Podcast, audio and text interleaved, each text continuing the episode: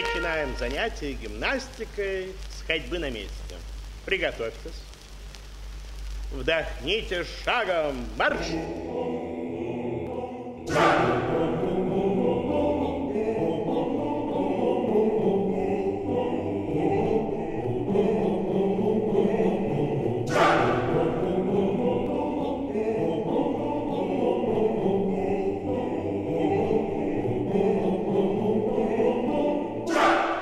pensez que la moustache est le meilleur accessoire d'une Ferrari, c'est que vous êtes au bon endroit. Vous êtes sur It le podcast et je serai votre présentateur ce soir, je suis Spades. Et pour m'accompagner ce soir, il va y avoir donc Gizmo. Bonsoir à tous, ici Gizmo pour parler de la guerre froide.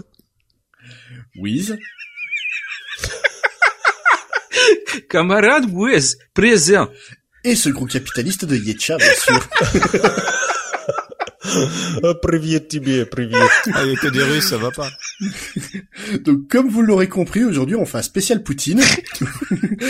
Ou plutôt, on va parler de la guerre froide et de son influence sur la pop culture des années 80.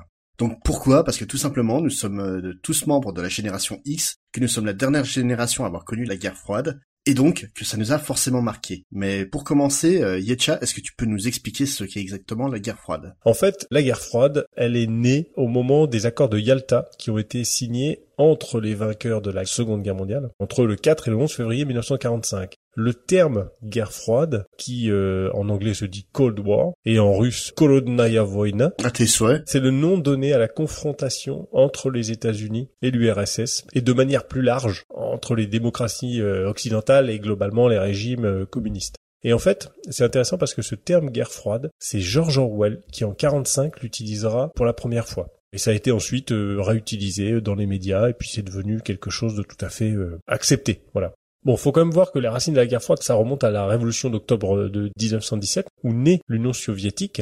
Les Occidentaux vont craindre en fait que cette euh, révolution permanente ne les contamine en quelque sorte. Quoi. En fait, vous avez une euh, Union soviétique avec euh, une priorité donnée à la consolidation et à la modernisation de l'État, qui avait été déjà amorcée par Lénine. Et de l'autre côté, aux États-Unis, il y a Truman qui va considérer, dans les années 45, du coup un peu plus tard, hein, que l'avenir de la sécurité des États-Unis ne peuvent être assurés que par un retour en fait de l'isolationnisme et indispensable d'une politique extérieure de propagation en fait des idéaux à la base du modèle états-unien quoi. Make America Great Again. C'est exactement ça. Hein. Par ailleurs, l'endiguement du versant euh, communiste euh, du monde, quoi, en fait. hein. Donc c'est vraiment une guerre donc portée plus par des différences idéologiques et politiques que par des ambitions territoriales. Néanmoins, il y a quand même eu quelques conflits ouverts en résonance à cette guerre froide. Alors il y a eu, pour les citer, la guerre d'Indochine, 1,5 million de morts militaires et civils. La guerre de Corée, 2 millions de morts militaires, 2 millions de civils morts. La guerre du Vietnam, 1,9 million de morts euh, militaires et civils mélangés. Et le génocide cambodgien, 1,7 million de morts civils, c'est-à-dire à peu près un cinquième de la population cambodgienne. Voilà, c'est, on est dans des situations où il y a toujours un affrontement, on va dire globalement communiste et euh, démocratie. On peut dire ça comme ça, même si c'est pas vraiment ça, mais bon. Disons que c'est les forces de l'OTAN contre le bloc communiste. Pacte de Varsovie. Voilà, même s'il n'y a pas eu de guerre ouverte entre les États-Unis et l'Union soviétique, il y a eu quand même un paquet de millions de morts.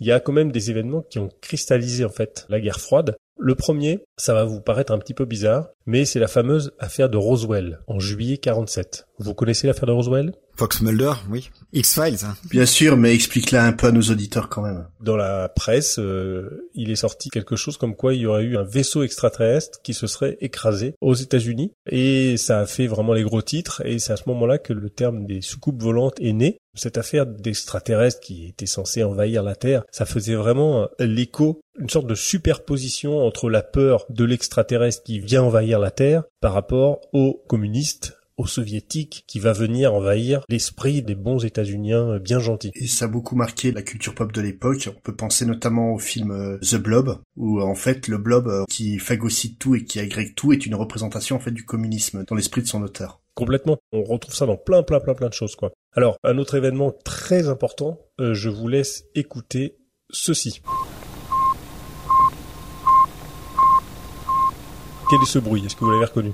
Donc euh, ça ressemble à du morse, on va dire. Ouais, alors ça date du 4 octobre 1957 précisément. Est-ce que c'est un rapport avec l'espace? Ouais, c'est l'espace, exactement Spades. C'est le bruit du Sputnik, le premier satellite artificiel qui a été mis en orbite par les soviétiques pendant euh, toute leur épopée vers l'espace qui va être emmené euh, par un homme qui s'appelait Sergei Korolev et qui servira grandement à la propagande de Khrouchtchev pendant toute la course à l'espace contre les États-Unis. Un autre événement important, la crise des missiles à Cuba en octobre 62. Les soviétiques installent des missiles à Cuba qui veulent les balancer sur les États-Unis, mais les États-Unis forcément ils veulent que les soviétiques retirent leurs missiles. D'un côté, je les comprends les Américains parce que t'es pas très chaud pour prendre un missile sur la tronche quoi. Mais je pense que pour les États-Unis, c'est vraiment la crise qui les a plus marqués. Ah, bien sûr. La plupart des pavillons, ils s'étaient construits des abris anti-atomiques sur la maison. Oui. Enfin, ils étaient. Mais justement, le film euh, Panique à Florida Beach, ça se passait durant ce moment-là? Oui, exactement. Voilà, bon sinon il y a eu le printemps de Prague aussi, hein, euh, 5 janvier 68, euh, qui a donné naissance d'ailleurs à une œuvre majeure des années 80, c'est euh, l'insoutenable légèreté de l'être de Milan Kundera. Je sais pas si vous avez euh, entendu parler de ça. Si si. Ça a été adapté au cinéma en 88 par Philip Kaufman. Donc voilà, alors si on se concentre, parce que c'est ce qui nous intéresse, sur les années 80, les événements importants c'est la guerre d'Afghanistan de 79 à 89, 100 000 morts, 2 millions de morts civiles, 3 millions de blessés afghans, 7 millions de réfugiés, le boycott des Jeux Olympiques de Moscou en 80. Ça, c'était une réponse de Carter à la présence des soviétiques sur le sol afghan, justement. Il y a 65 pays qui vont suivre. 12 avril 81, toujours dans la course à l'espace, le premier décollage de la fusée Columbia, donc les fusées réutilisables des États-Unis. Alors bien sûr, je vous ai pas parlé du premier homme sur la Lune, parce que bon, bah, tout le monde connaît, il n'y a pas besoin de voir en détail, mais la fusée Columbia, c'est un moment important. Le 23 mars 83, Ronald Reagan L'initiative de défense stratégique, c'est ce qu'on a appelé aussi la guerre des étoiles. En fait, c'est un projet de défense antimissile autour de la Terre, hein, euh, enfin sous forme de satellite en fait. Donc c'était vraiment du délire euh, technologique. Quoi. Je me permets, hein, Oui. nous Européens, on était quand même au milieu, et plus près de nous, dans cet espace-temps-là, on a eu ce qu'on appelait la crise des euromissiles, Exact. avec les missiles qui étaient euh, massés à la frontière du bloc soviétique par les Russes. Oui. Et cette interrogation, est-ce qu'on autorise les États-Unis à faire de même en face, avec euh, le fameux discours de Mitterrand euh, au Bundestag où il disait le pacifisme, euh, il est à l'ouest et les missiles sont à l'est. Et il y a vraiment une énorme montée en tension à l'époque avec ce point-là. Alors bien entendu, c'est dans le prolongement de la guerre des étoiles, mais chacun continue à s'armer un petit peu plus. Il y a vraiment une recrudescence de tension à cette époque-là et qui se manifeste énormément en Europe avec la crise des euromissiles. Et il y a un bras de fer aussi en même temps entre les États-Unis et l'Europe sur les accords commerciaux signés dans les années 70 pour la fourniture de gaz qui était acheté pour partie en Russie. Oui. Et les États-Unis faisaient pression sur l'Europe pour résilier ces accords et l'Europe a tenu bon en disant on fait ce qu'on veut, on est quand même souverain chez nous. Oui. Et voilà, il y avait vraiment une énorme tension à cette époque-là. Ouais, c'est une bonne remarque que tu avances, euh, oui, euh, sur cette crise et notamment sur le truc du gaz. Là, c'est vrai que c'est intéressant. C'est encore d'ailleurs un problème aujourd'hui. Hein. On n'en sort toujours pas. Exactement, c'est toujours le même problème. Donc euh, en 84, boycott des JO, une réponse des soviétiques au boycott massif des occidentaux en 80. Il y a une quinzaine de pays qui suivront euh, l'URSS, dont l'Afghanistan, c'est quand même à noter, alors qu'ils étaient envahis quand même par l'URSS, bon c'est un peu étonnant. Une date importante également, c'est le 20 février 86, la mise en orbite de la station spatiale Mir, puisque l'Union soviétique, ayant perdu la course à la Lune, en fait s'est concentrée sur des mises en place en fait de satellites, d'envoyer des sondes vers Vénus notamment, hein, c'est les seuls à avoir envoyé des sondes vers Vénus. Donc ils ont arrêté un peu d'envoyer des hommes, on va dire, et ils envoient Oh, les des- hommes, ils pouvaient continuer. Moi, c'était les chiens qui me dérangeaient. mais- voilà, ils vont reprendre un petit peu les explorations humaines avec la fameuse station spatiale Mir, le 20 février 86, qui sera mise en orbite. qui a failli tous nous tuer, euh, selon Paco Rabanne à l'époque. oui, c'est vrai. ouais, bah oui. Alors, sinon, un événement bien triste, et là qui va vraiment être un moment euh, précurseur de la chute du bloc soviétique, c'est Tchernobyl. C'est le 26 avril 86, donc c'est vraiment un des symboles de la déliquescence de l'Union soviétique. Et on va enchaîner par la suite avec euh, la chute du mur de Berlin, qui sera ouvert donc le 9 novembre 89. Il avait été construit le 13 août 61, donc il est quand même resté 38 ans debout. C'est à ce moment-là, en 89, que la situation géopolitique euh, en Europe va beaucoup beaucoup changer. Les soviétiques annoncent le retrait d'Afghanistan sans victoire. La Hongrie va ouvrir son rideau de fer. Le premier ministre polonais et membre du parti Solidarność s'oppose au parti populaire. Peu de temps après, fin décembre 89, c'est la Roumanie qui va se libérer du joug du couple Ceausescu en les exécutant. Vite fait, bien fait. Ça tombe en lambeaux, en fait. Morceau par morceau, le bloc va s'émietter et euh, va pas résister à la pression euh, finalement on peut dire économique euh, mondiale quoi qui est en train de les écraser et, et, on va sortir de cette période donc en 91 de la guerre froide. Et sans prendre en compte que l'histoire économique il hein, faut pas oublier que donc le mur de Berlin ça a été l'occasion de réunir des familles qui avaient été séparées pendant 38 mmh. ans. Mmh. la chute de Ceausescu ça a été un soulagement pour des millions de Roumains parce que c'était un dictateur qui était absolument atroce. Ça a vraiment été de la chute du bloc de l'est c'est vrai mais aussi de beaucoup de dictatures. Voilà et puis en 91 l'Union soviétique qui est dissous, puis euh, plein de petites républiques vont naître un peu partout. Hein. Et finalement, on fait IT le podcast, mais on fait partie un peu de la dernière génération à avoir euh, vraiment connu, entre guillemets, euh, et être suffisamment grand pour réaliser ce que représentait la guerre froide, parce que les enfants de la fin des 80s et ceux des 90s n'ont clairement pas ce vécu que nous on a en étant nés dans les années plutôt 70 en fait. Et en plus, enfin, il me semble que t'en as pas parlé, mais en tant que Français, oui. j'ai pas mmh. mal vu là aussi la guerre froide avec les essais nucléaires que faisait la France. Bien sûr. Parce que si on faisait des essais nucléaires, c'était quand même pas pour rien. Il y avait quand même un ennemi potentiel en face. Et euh, je trouve que ces essais étaient quand même médiatisés avec Mururoa et, et tout ça. Et en plus, on a créé Godzilla, alors. Est-ce qu'on doit être fier de ça, sérieusement? On a contribué à un pan entier du cinéma international. Désolé. Voilà un petit peu pour donner quelques dates pour euh, bien savoir de quoi nous parlions. Parce que ça peut être étrange pour euh, les jeunes générations, mais ça nous a vraiment marqué à l'époque euh, au niveau culturel. Notamment dans la musique, on avait des chansons qui en parlaient de toutes les manières de la guerre froide. Et oui, justement, t'as étudié un peu le sujet. Alors j'ai étudié un peu le sujet et en fait, quand j'ai commencé à travailler là-dessus, bah, c'est qu'en fait il me venait rien en tête j'avais une chanson, alors je pense que c'est celle qu'on partage tous, mais sortie de ça, en fait, il y avait rien qui me venait spontanément. Moi, c'était Russians de Sting. Ouais, pareil. Bah moi, je sais pas trop non plus. C'est plutôt Russians également. J'en ai pas d'autres en particulier. Ouais. Moi, c'est Genesis, Land of Confusion notamment, qui me venait euh, beaucoup en tête. Voilà, enfin, on n'a pas de quoi remplir une méga compile en 3 CD.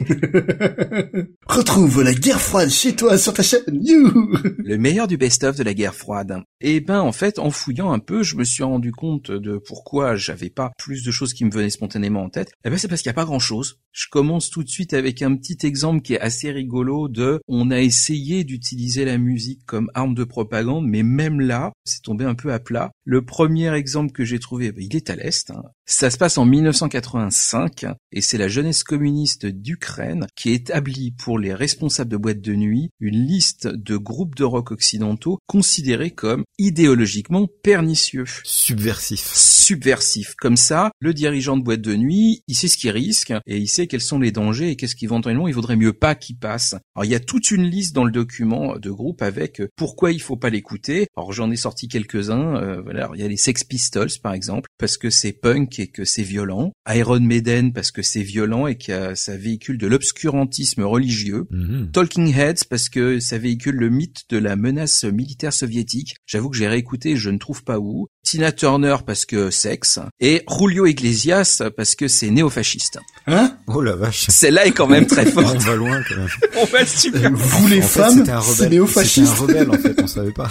Vous les femmes, Aïlia Hello, tout ça, même combat. Mais euh, au final, ça veut quand même dire un truc, c'est que cette musique-là, elle arrivait jusqu'en Ukraine. Mm. Donc en fait, le boulot de sap, il était déjà fait d'une certaine manière. Donc c'était profondément inutile. Et en parallèle, à l'ouest, bah, c'est plus ou moins en même temps, c'est en 84, il y a une chanson de Bruce Springsteen qui s'appelle Born in the USA, qui va être utilisée par le staff de Ronald Reagan pour sa campagne de réélection en se disant c'est génial, Make America Great Again. Mhm. Et en fait, bah, loupé aussi complètement parce que la chanson, c'est un plaidoyer contre la guerre du Vietnam et contre l'Amérique justement incarnée par Reagan. Donc le mec, s'il avait écouté la chanson qu'il utilisait pour sa campagne, il aurait pris Chapi Chapeau à la place. Hein. Je pense.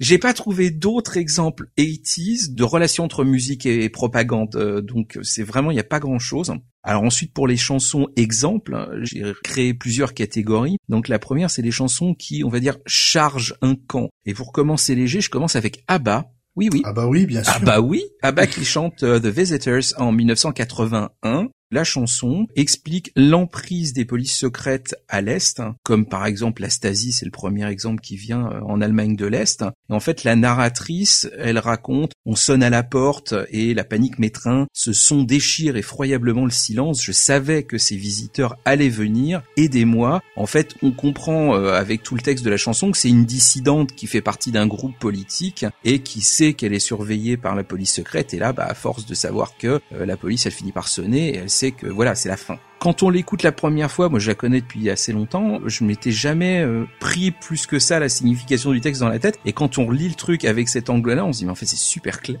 Bah, Abba qui fait de la politique, c'est un peu comme Jules qui fait du français, quoi. C'est inattendu. Eh ouais.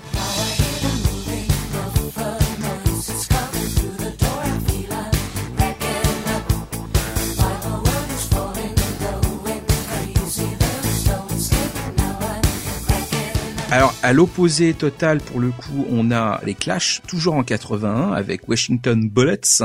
C'est avant tout une charge contre l'impérialisme américain, essentiellement en Amérique du Sud, quand même. On sent qu'ils sont euh, politiquement très à gauche, donc on sent qu'ils s'inscrivent quand même dans un combat qui lui-même s'inscrit dans la guerre froide. Il référence la baie des cochons avec ces balles de Washington qui veulent que Castro meure. Mhm. Pour autant, la fin de la chanson, là, cette fois-ci, elle passe quand même de l'autre côté. Ils sont pas complètement dupes. Ils référencent la guerre d'Afghanistan en indiquant si tu peux trouver un rebelle afghan, demande-lui ce qu'il pense du vote communiste. Donc on sent quand même que c'est des gens qui sont à gauche, qui sont un petit peu déçus de l'application concrète des idéologies euh, communistes dans le bloc communiste. Quand même, les deux tiers de la chanson, ils tapent sur les États-Unis. Donc il y a quand même un parti pris assez clair.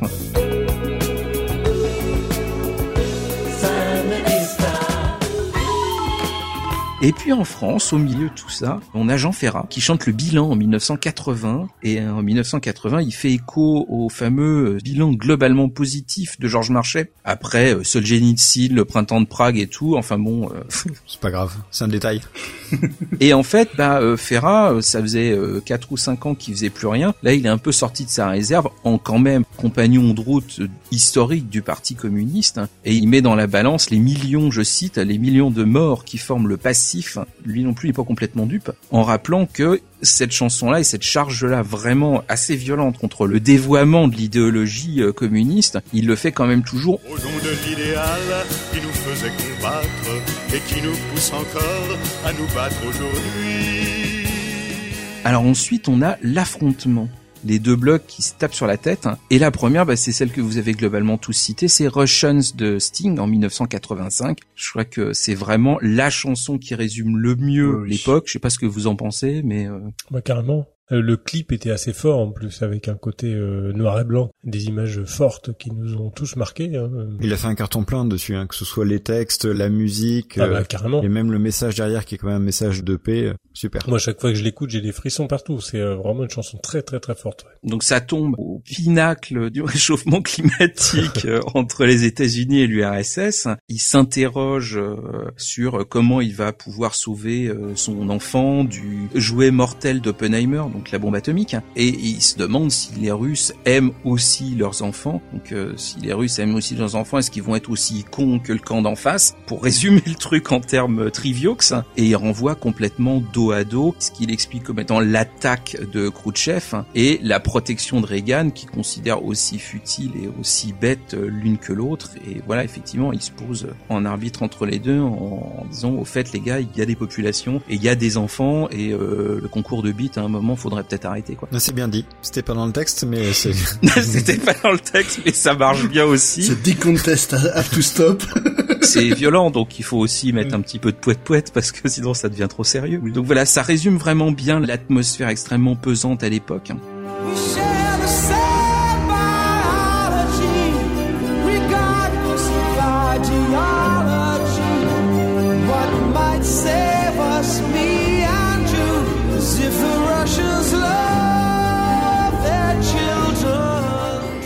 Alors il y en a un qui fait dans le primaire, euh, dans le supra basique, c'est Frankie Goes to Hollywood l'année précédente en 84 avec Two Tribes.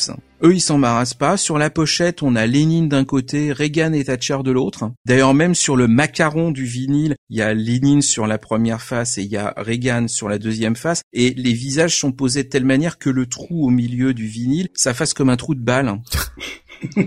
Venant de ce groupe-là, c'est pas surprenant. Un trou de balle. euh, Un trou de boulette. Un de sniper, euh, voilà. Relax. d'accord.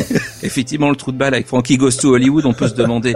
Et alors, même sur le clip, c'est des clones de Reagan et de Tchernienko, c'était juste avant Gorbatchev, qui se tapent sur la tête euh, dans une espèce d'arène rudimentaire, un peu euh, dôme du tonnerre, machin. Et ils se tapent sur la tronche, mais un peu à la manière des deux pétasses de dynastie, quoi, à coups de sac à main. Ils se griffent, ils se mordent, ils se font des doigts d'honneur. Enfin, c'est pas du combat à la loyale, quoi. Les paroles, sont pas très très compliquées. Il y a quelques références, mais globalement, ça répète toutes les deux secondes. Il y a deux tribus qui vont en guerre, deux tribus vont en guerre. Nous avons la bombe, nous avons la bombe, nous avons la bombe. Là aussi, ça résume euh, au plus simple.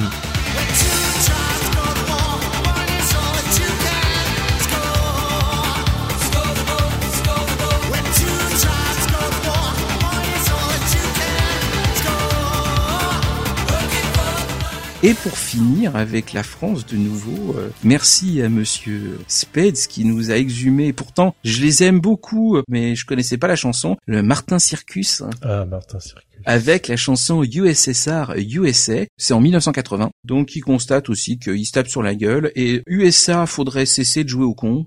USSR, ceux-là aussi veulent après les tsars jouer au star, le jeu de mots. Attention, c'est écrit par Gainsbourg quand même, c'est pas forcément ce qu'il a fait de plus finaux, mais c'est quand même des paroles de Gainsbourg. Oui, c'est. Et globalement, il synthétise le truc en disant USSR, USA, laissez-nous un peu en paix. Et finalement, c'est quand même eux qui ont raison. Oui, c'est exactement ça. Quoi. C'est assez rigolo, mais je ne connaissais pas la chanson. Non, moi non plus. hein. Mais je l'ai découvert par accident euh, lors de mes recherches pour cet épisode, quoi. Mais totalement par accident. C'est une jolie pioche parce que vraiment, j'ai pas trouvé beaucoup de chansons qui soient pour le coup légères sur cette thématique-là. Donc c'est cool, quoi, d'avoir quelque chose qui balance un petit peu.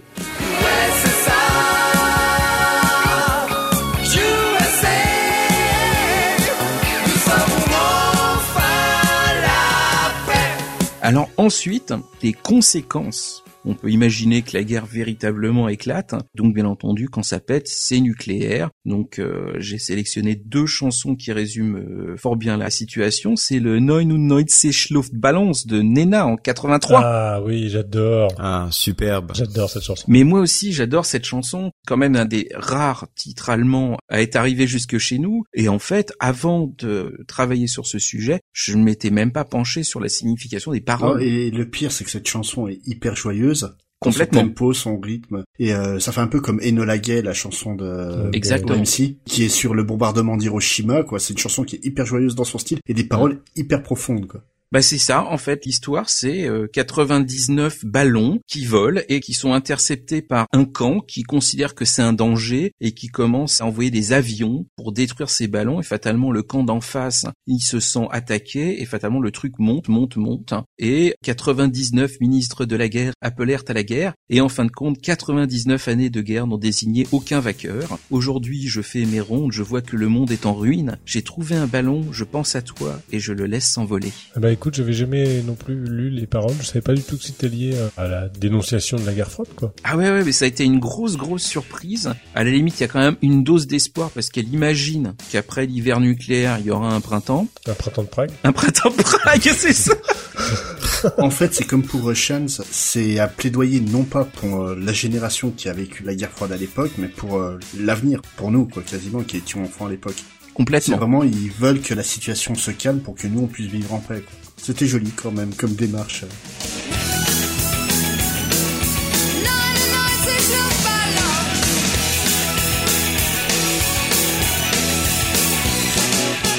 Et alors, une pareille que je connais là pour le coup depuis vraiment longtemps, une chanson de Kate Bush de 80 qui s'appelle Breathing. Pour moi, c'est la plus violente de toute la sélection. C'est l'histoire d'un fœtus. Et ce fœtus, dans le ventre de sa mère, a ressenti l'explosion nucléaire hier soir dans le ciel, une lumière si intense, et qui lutte pour continuer à vivre. Donc, d'où le titre de la chanson. Son instinct l'oblige à essayer de respirer, de respirer. Mais au fur et à mesure, l'extérieur rentre à l'intérieur. Autant la nicotine de sa mère que les particules de plutonium qui scintillent dans tous les poumons. Elle sait que tout est perdu. À la fin de la chanson, c'est que va-t-on faire sans, sans pouvoir respirer? Nous allons mourir sans pouvoir respirer. Et ça se termine là-dessus, le truc monte, ça monte, ça monte, et on sait que toute l'humanité est condamnée. Et c'est un truc, on peut l'écouter comme ça, euh, sans trop se prendre la tête, et dès que tu mets vraiment la signification des paroles dessus, tu restes un petit peu euh, le souffle légèrement coupé. D'accord. Et puis avec la voix euh, extraordinaire de Kate Bush, elle prend vraiment... Ah oui, oui, parce qu'elle elle crie de plus en plus, enfin le truc part en agonie complète. Ouais. C'est aussi puissant que n'importe quel film de SF, euh, bien violent, bien gore et tout, t'as tout dans 5 minutes de chanson. quoi.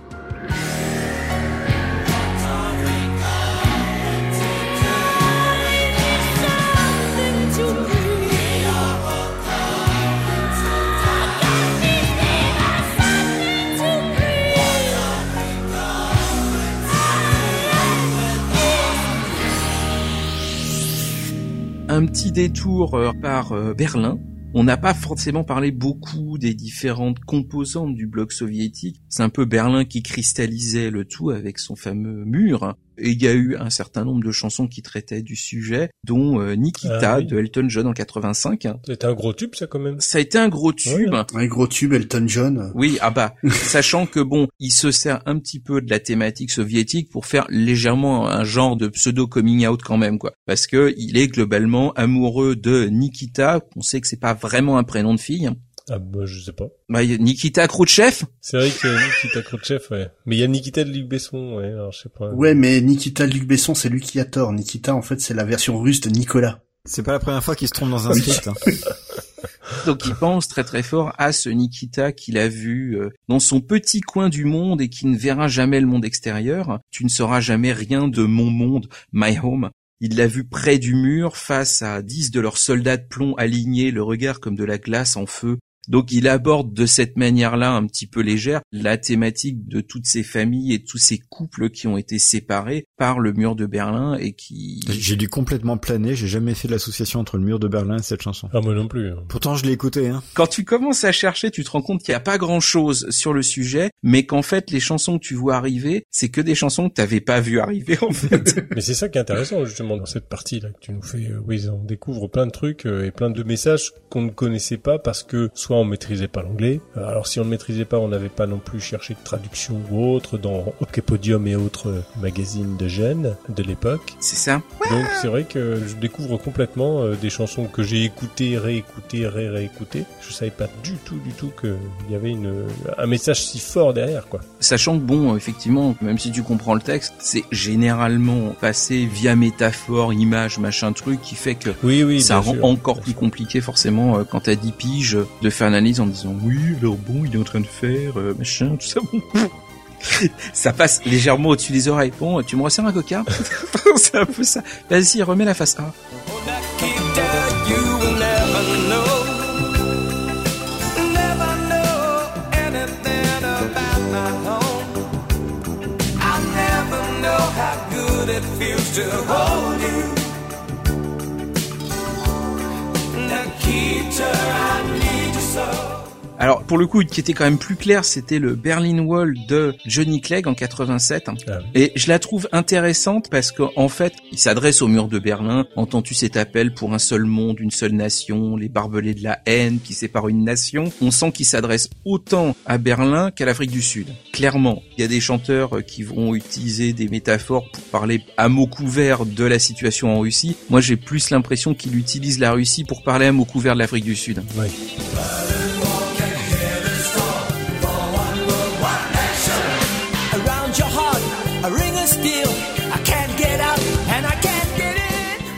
Et puis avec tout ça, eh ben écoute, euh, comme tu disais tout à l'heure, hein, le mur est tombé. Et de la même manière qu'on a Sting qui symbolise mieux que n'importe qui vraiment l'affrontement et la résurgence de cet antagonisme au plus fort des années 80, l'effondrement du bloc, c'est Wind of Change des Scorpions en 90. Ah, Ah. magnifique. Bon, ça. Moi, j'ai jamais été très très fan de Scorpions. Ah, ils sont Ah ouais, passés mais à Dijon, cette c'était super. est. Mais faut reconnaître que c'est un classique. Qu'on aime ou pas. Ça reste effectivement un classique, donc je n'avais pas non plus pris le temps d'écouter euh, et de lire euh, les paroles parce que je pensais que c'était un truc qui parlait du mur de Berlin, alors qu'il n'est pas du tout question du mur de Berlin dans cette chanson. Alors que c'est un groupe allemand, ils auraient pu, mais en fait, euh, les paroles de la chanson, en fait, il est à Moscou parce que en 89, il participait avec son groupe à un festival de métal en fait euh, qui avait été mis sur pied à Moscou pour des groupes de métal occidentaux pour la plupart. Et en fait, c'est les réminiscences de ce voyage-là où il explique qu'il longe la Moscova vers le parc Gorky en écoutant le vent du changement et tout ça à la lumière des événements qui ont eu lieu depuis, en particulier la chute du mur de Berlin. Mais effectivement, cette chanson symbolise mieux que n'importe quelle autre cette espèce de vent de changement et de fin de l'histoire d'une certaine manière qui a été théorisée par certains historiens qui sont dit bah c'est fini.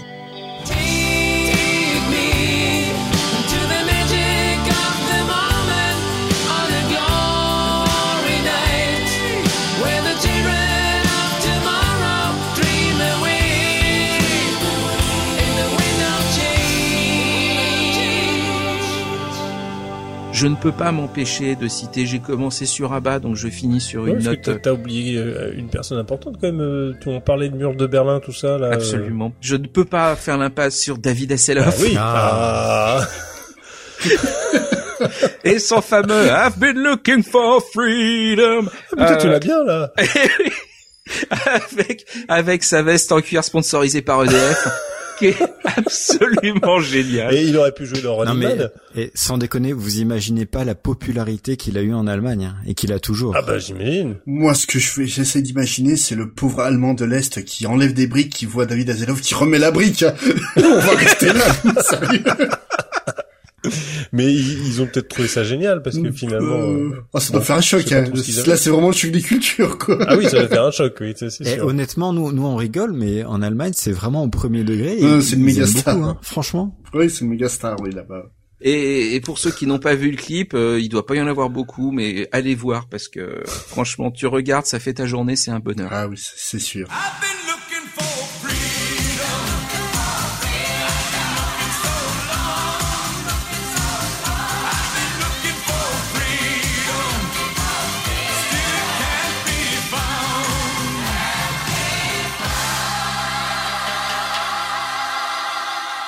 Voilà pour la musique. Et donc, on va passer à toi, euh, Gizmo, où tu as donc étudié la littérature des années 80 pour essayer de nous trouver euh, les thèmes les plus improbables sur euh, la guerre froide. Fait les plus improbables, ce que je vais faire, c'est que vous- vraiment vous donnez, selon vos goûts, vous donnez envie de lire des bouquins qui datent de cette époque et qui ont traité de la guerre froide. Donc j'ai fait plusieurs euh, catégories qui sont personnalisées par plusieurs auteurs. Ça retrace vraiment toute l'époque de la guerre froide telle que Yetcha nous l'expliquait tout au début. Je me suis concentré vraiment sur la période des années 80 pour que vraiment ça influence un peu notre culture et surtout les films qui ont été inspirés de ces bouquins euh, derrière. Je vais commencer par le premier, John Le Carré, un auteur euh, britannique. Son vrai nom c'est David Cornwell. Il a la particularité d'avoir travaillé pour le MI5 et le MI6. Donc c'est un vrai euh, agent secret britannique qui a écrit du coup des bouquins sur l'espionnage, mais tous ces bouquins sonnent vraiment le vécu.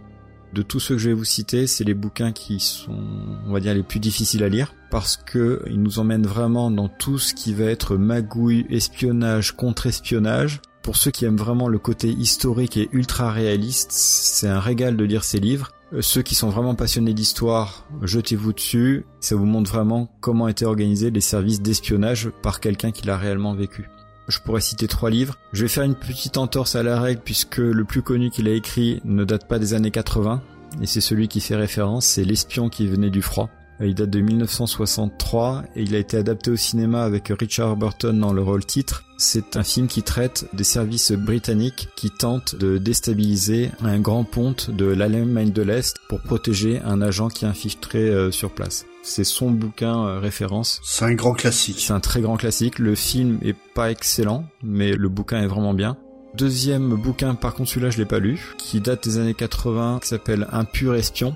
Toujours pareil dans cette euh, histoire d'espionnage et euh, agent double avec un agent britannique qui fait euh, semblant de quitter son service pour pouvoir mener une enquête et enquêter lui-même sur son propre passé et son père. Et le plus connu sinon des années 80 parce qu'il a donné un film qui est pas mal du tout qui s'appelle La Maison Russie Mhm. qui est avec euh, Sean Connery et Michel Pfeiffer dans le rôle titre. Ce film se passe à, à Moscou et en gros vous avez euh, Sean Connery qui récupère le manuscrit qui contient des informations ultra euh, stratégiques qui risquent de bouleverser le cours de la guerre froide et il va devoir s'allier avec une russe pour retrouver quel est l'auteur réel de ce manuscrit. Donc c'est un bon film d'espionnage, il est plus rythmé que le premier film que je vous ai cité. Il y a du suspense, par contre, c'est ce qui fait partie un peu de la patte de cet auteur, John Le Carré. C'est pas un gros film d'action, donc vous attendez pas du tout à Jason Bourne pour ce genre de film. C'est vraiment de l'espionnage pur et dur. Mais par contre, ça a vraiment le mérite d'être très réaliste et de vous montrer comment euh, fonctionnait la Russie à cette époque. Ensuite, deuxième auteur que j'aime vraiment beaucoup, et là par contre tout public, donc vous pouvez vous jeter dessus, et c'est Martin Cruz Smith qui a fait toute une série de bouquins qui se passent en Russie avec un héros principal qui s'appelle Arkady Renko. Donc je sais pas si vous le connaissez celui-là. Que non. Non. C'est pas vraiment des romans euh, d'espionnage euh, à échelle internationale, c'est vraiment en Russie et ça permettait surtout dans les années 80 de se projeter sur éventuellement ce que serait la vie en Russie de l'autre côté du mur. Et en plus, forcément, on s'attache à un héros principal qui lui est aussi russe, mais qui est un peu un rebelle. Et donc, euh, finalement, ça montre aussi que euh, tous les Russes ne sont pas dans le même camp et il peut y avoir des gens qui sont contre le système. Des traîtres. Des traîtres, exactement. Et le livre et film le plus connu, normalement, vous devez le connaître, au moins de nom, c'est Gorky Park. Ah oui, oui. je connais. Donc Gorky Park 1981, donc l'enquête d'Arkady Renko. Et là, ce flic un peu rebelle se retrouve confié une enquête qu'il n'a pas demandé. Il se rend compte que c'est le KGB qui lui a mis sur les bras un meurtre qui a lieu sur ce fameux parc Gorky de Moscou. Et plus il va enquêter, plus il va se rendre compte que c'est une espèce de machination qui va toucher les membres de l'État. Donc un très très bon film de cette époque-là. Le bouquin est vraiment bien. Il y a le KGB dedans, mais c'est surtout un livre policier, donc très facile à lire. Ça se lit vraiment tout seul. Le deuxième, qui est encore mon préféré, même si personne ne le connaît, je crois, c'est la suite de ce livre et ça s'appelle euh, L'étoile polaire. C'est un livre avec un huis clos qui est absolument fantastique. C'est toujours Arkady euh, Renko qui, à force de jouer aux rebelles, s'est fait expatrier sur un bateau de pêche brise-glace euh, se geler dans les cales du bateau. Et comme par hasard, il y a un meurtre qui aura lieu puisqu'ils vont retrouver un, corps sur le filet. C'est bien tombé quand même. Et c'est vraiment un super bouquin, non seulement par cette ambiance polaire et vraiment le huis clos qui est super. Donc celui-là, je le vous conseille vraiment très très fortement. Une ambiance polaire et, et polaire. Polaire et polar, ouais, tout à fait. Mais n'empêche, le personnage commence en tant que commissaire, il finit en tant qu'éventreur de poissons dans un chalutier. Quand il te met au placard en Russie, il déconne pas. Hein. Ah oui, il déconne pas, mais en tout cas, le bouquin est super, je vous le conseille. Moi, après, je vais enfoncer des portes ouvertes avec Tom Clancy. Un incontournable. Ah, c'est le seul nom que je connais. Mais justement, ça vous permet de découvrir de nouveaux bouquins. Donc Tom Clancy, forcément, vous connaissez tous. Mm. Ces bouquins sont très orientés technologiques. Mhm. Si vous avez lu les bouquins de Tom Clancy, non seulement vous savez que vous avez affaire à des bouquins ultra épais, vous avez tous les acronymes possibles et imaginables en termes de espionnage, technologie et défense. Donc tous les types de sous-marins, il n'est pas capable de les appeler normalement, c'est à chaque fois extrêmement bien détaillé. Mais son créneau, c'est vraiment l'espionnage, l'aventure et vraiment un espèce de background technologique très fort derrière. Le plus connu de tous, c'est À la poursuite d'Octobre Rouge de 1986. Le bouquin est absolument génial et le film est absolument génial aussi. Encore Sean Connery. Encore Sean Connery. Tu en as parlé tout à l'heure pour la maison aussi. Exactement. Donc ce bouquin, c'est toujours ce spectre d'une avance technologique des Russes. Après, vous verrez quelle est la réalité de l'URSS une fois que le mur va tomber. Mais entre-temps, là, on supposait que les Russes pouvaient avoir un sous-marin totalement indétectable, capable de lancer des missiles n'importe où dans le monde. Et Jack Ryan va à la poursuite de ce sous-marin pour le localiser parce qu'il suspecte le commandant du sous-marin de vouloir passer à l'ouest. Oui, signalons que Jack Ryan, qui est donc le héros de la plupart des romans de Clancy, est juste un analyste de la CIA à la base. Oui. Le mec est censé être dans un bureau, il est partout sauf dans son bureau. Quoi. C'est pas du tout un homme de terrain. Et pour continuer sur Tom Clancy, là, tu disais qu'il donnait beaucoup, beaucoup de détails euh, techniques, technologiques, etc. Mais lui-même avait une formation euh, liée à ça ou pas du tout? Il fait des grosses recherches avant d'écrire. euh, Enfin, il faisait euh, Euh, pour moi, il n'a pas de formation spécifique ça, c'est vraiment de la recherche. la recherche. Mais D'accord. par contre, euh, il n'a rien inventé de particulier. D'accord. Il se base sur des études et des rapports qu'il a lus et toutes ces armes potentielles auraient pu exister où il y a des recherches qui ont été menées dessus. D'accord. Ok. En gros, Tom Clancy, c'est Gérard de Villiers, mais qui sait écrire. voilà. si on La comparaison. Oula, C'est oui, pas très flatteur. Ah bah SAS quand même, c'est culte. Non, pas Philippe. Hein. SAS, Ouais, SAS. Non, non, mais j'ai bien compris. Il y a moins de sexe dans Tom Clancy. Et le deuxième euh, livre que je vous conseillerais, c'est Le Cardinal du Kremlin, qui n'a pas été adapté en film. Je ne sais pas pourquoi. Le bouquin est très bien. Il vaut peut-être pas Octobre Rouge, mais il est pas mal du tout. Et là, on fait directement référence à ce que Yetcha nous a dit juste avant, puisqu'on est en train de parler de la guerre des étoiles, avec la possibilité d'aller shooter à distance euh, les missiles qui pourraient être envoyés par un clan ou l'autre. Et là encore une fois, Tom Clancy suspecte euh, les Russes d'être beaucoup plus en avance que les Américains sur ce programme Guerre des Étoiles et d'avoir mis au point une technologie laser étant capable d'intercepter les missiles. Et Jack Ryan, encore une fois, qui n'a rien d'un agent de terrain, va aller enquêter pour résoudre cette affaire. C'est fou quand même cette peur euh, de l'autre qui est en avance par rapport à soi-même. Ça marche dans un sens comme dans l'autre. hein. On croit toujours que les autres sont super en avance, etc. Enfin, je trouve que c'est vraiment très très marqué dans cette guerre froide avec les États-Unis qui croient toujours que les Soviétiques sont en avance sur ci, sur ça. Alors c'est vrai qu'ils ont fait quelques trucs, notamment par rapport à l'espace. Hein. C'est sûr, ils ont fait des choses un peu avant les États-Unis, mais bon, globalement, ils étaient quand même un peu dans le même tempo. Mais je trouve qu'on retrouve des choses comme ça aujourd'hui, hein, euh, avec la La Corée du Nord, ouais. la Corée du Nord on leur avance des choses qui, à mon avis, technologiquement, n'ont pas du tout, quoi. Moi, à mon avis, c'est du flanc, quoi. Alors oui, il lance des petits missiles, mais bon. Ouais, mais il y a de la propagande des deux côtés. Mais oui, Le premier homme sur la Lune et Spoutnik et machin, c'est vraiment euh, une course à sûr. qui va être le premier à faire ça. C'est ça, c'est combien de divisions? Toi, tu fais combien de blé Tu montes à telle hauteur dans la stratosphère? Tu peux faire combien de canons? Combien de trucs? Enfin voilà, c'est qui qui a les plus gros biceps hein Et le pire d'ailleurs, c'est faut voir la quantité d'ogives nucléaires qu'ont amassé les États-Unis et l'URSS. On aurait pu faire sauter 100 fois la planète Terre avec tout ce qu'ils ont fait. C'est Oui, pas oui, fini, bah oui. t'inquiète, c'est Bah pas oui. fini. C'est ridicule. Mais revenons déjà sur notre sujet, on parlait de littérature. On va juste finir euh, rapidement pour les romans. Je vais pas pouvoir rester longtemps dessus puisque un parmi vous a choisi euh, l'œuvre que je vais citer. Le dernier, c'est Clive Cussler. Donc, je vous avais dit qu'il y avait plein de thèmes différents. Il y avait euh, l'espionnage, l'action et ensuite le policier. Clive Cussler, lui, c'est clairement l'aventure et pas forcément très réaliste, surtout pour le titre que je vais citer. Ah oui, certes. comment ça Et donc lui, il a aussi créé son héros, comme tous les auteurs que je viens de citer avant. Son héros, c'est Dirk Pitt, c'est vraiment le gros aventurier qui va faire des aventures qui sont même fantastiques avec un grand F pour certains épisodes.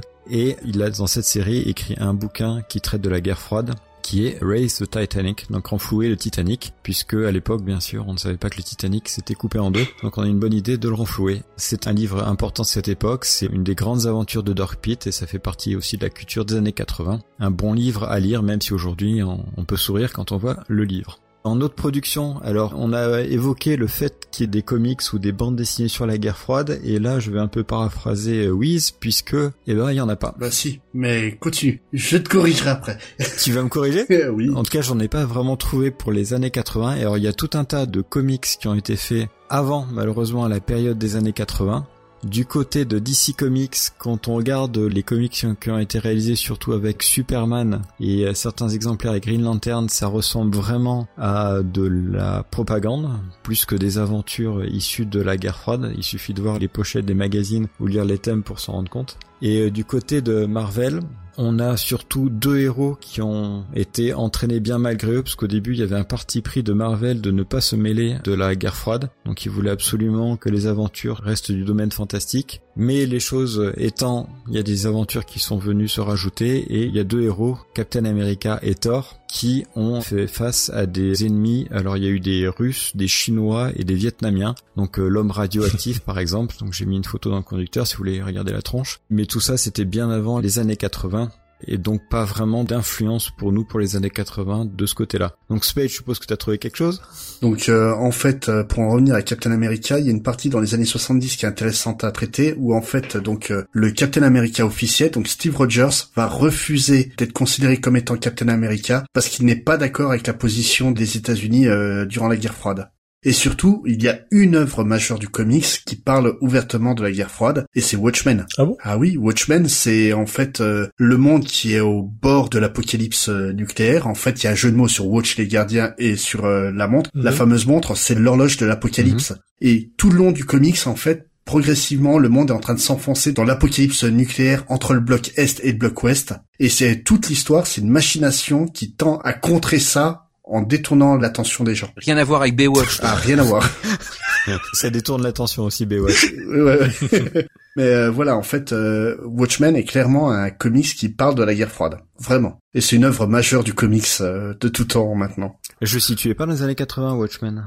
Ah bah si, pourtant si, hein, 86. D'accord. C'est, il se passe au moment où il est écrit en fait. Euh, On voit notamment le docteur Manhattan qui va euh, contrer les Vietnamiens euh, durant la guerre. Et euh, vraiment, toute la référence à l'horloge de l'apocalypse, c'est une référence qu'on a encore aujourd'hui qui existe, où justement, selon les scientifiques, on se rapproche de l'extermination de l'humanité à cause de nos actes.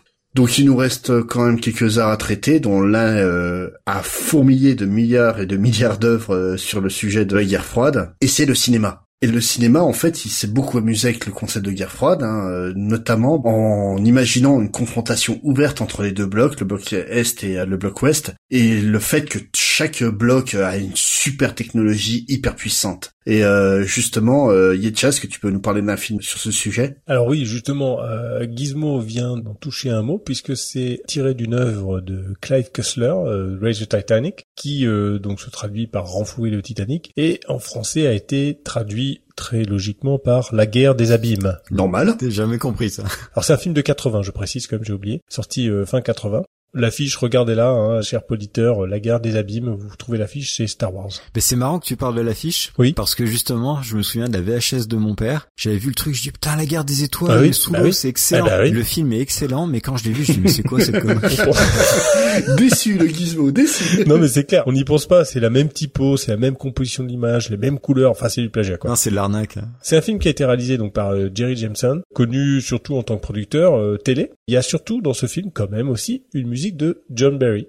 Le pitch, c'est que les États-Unis, sur fond de guerre froide, veulent tenter de récupérer l'épave du paquebot Titanic, suspecté de renfermer un métal rare et précieux. Le film a eu un gros budget et une grosse distribution. Il y a Jason Robards, Richard Jordan, Emmett Walsh et Alec Guinness. Bah, Alec Guinness, c'est pas Obi-Wan Kenobi. Ah oui, c'est ça. Donc encore une copie de Star Wars. hein. Et peut-être que c'est pour ça qu'ils l'ont pris, c'est pas impossible. Le film devient cependant célèbre pour être un des plus grands échecs de l'histoire du cinéma. Alors le public est pas au rendez-vous, la critique le défonce, il remporte plusieurs Razzie Awards, notamment celui du pire film et du pire scénario, et même un, un des soutiens financiers, c'est rigolo, il déclare qu'il aurait coûté moins cher de vider l'Atlantique pour récupérer le Titanic. Néanmoins, derrière sa médiocrité, par rapport à sa place dans la guerre froide, en fait, la situation est intéressante parce que elle est assez proche de celle qui s'est passée réellement pour la vraie découverte de l'épave du Titanic cinq ans plus tard. Parce que là, on parle de 1980, donc cinq ans plus tard, l'épave va être trouvée. À savoir, donc, l'utilisation des fonds de l'armée états-unienne afin de récupérer des sous-marins nucléaires qui avaient sombré proche de la zone du Titanic, ce qu'ils ne savaient pas. Et ils ont finalement accédé au Titanic lui-même. Donc, c'est intéressant par son contexte, en fait, de tension géopolitique et de recherche de ressources pour mieux faire la guerre, en fait. Mais toi, t'as vraiment pas aimé le film? J'ai pas détesté parce qu'il y a des choses. euh, Parce qu'il est sympa, hein Non, non, il y a des choses qui sont pas mal. Euh, Bon, la critique a peut-être été un petit peu dure à l'époque, mais euh, ça vaut le coup de le voir parce que il y a des bonnes choses. Et comme je dis, euh, par rapport à son contexte euh, géopolitique, de tension, euh, etc., c'est assez intéressant. Non, non, faut le voir. C'est un film à, à découvrir. Mais Gizmo, tu veux nous parler d'un navigateur internet, à ce que j'ai compris? Voilà. Quelle blague. Pourquoi il va parler de Chrome? Je comprends rien, moi. Quand on regarde l'affiche de La guerre des abîmes, il y a à peu près le même symptôme avec le film que je vais vous décrire qui est Firefox avec euh, Clint Eastwood. The plane, Firefox, the most devastating killing machine ever built. Clint Eastwood in one of the most incredible undercover operations in history. Firefox. Donc c'est un film réalisé, produit, interprété par Clint Eastwood, donc il a absolument tout fait. Il a réalisé ce film d'espionnage, d'action et de guerre en 1982. Le pitch du film, c'est Clint Eastwood qui interprète le rôle de Mitchell Grant, qui est un pilote chargé de s'introduire en URSS pour dérober un avion ultra futuriste, furtif, développé par les Russes quelle est vraiment la qualité du film et c'est là où on revient sur l'affiche parce que si vous regardez l'affiche que tout le monde connaît d'ailleurs avec Clint Eastwood en tenue avec le superbe Ouais, avion classe. derrière ultra moderne etc où on s'attend vraiment à la guerre des Ouais, étoiles quoi. on dit que ça va tirer de tous les côtés ce film n'est absolument pas comme ça Trois quarts du film, c'est du John Le Carré, et le dernier quart, c'est du Octobre Rouge. On tourne en rond, quoi. Oh la vache C'est du haut niveau ce soir.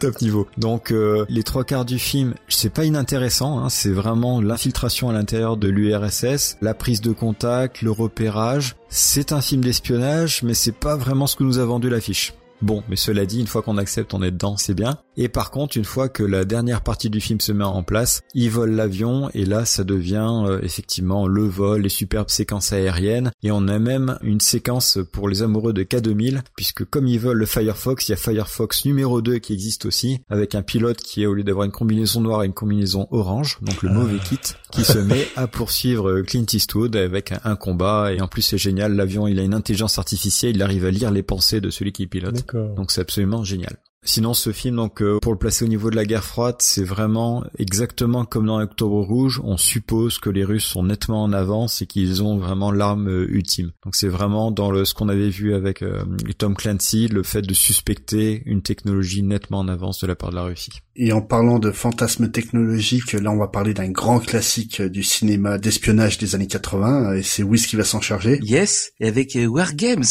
Le classique ultime. Ah là là là. Il est trop bien. Ah là là là là. Un de mes films préférés. Mes respects, professeur Falcon.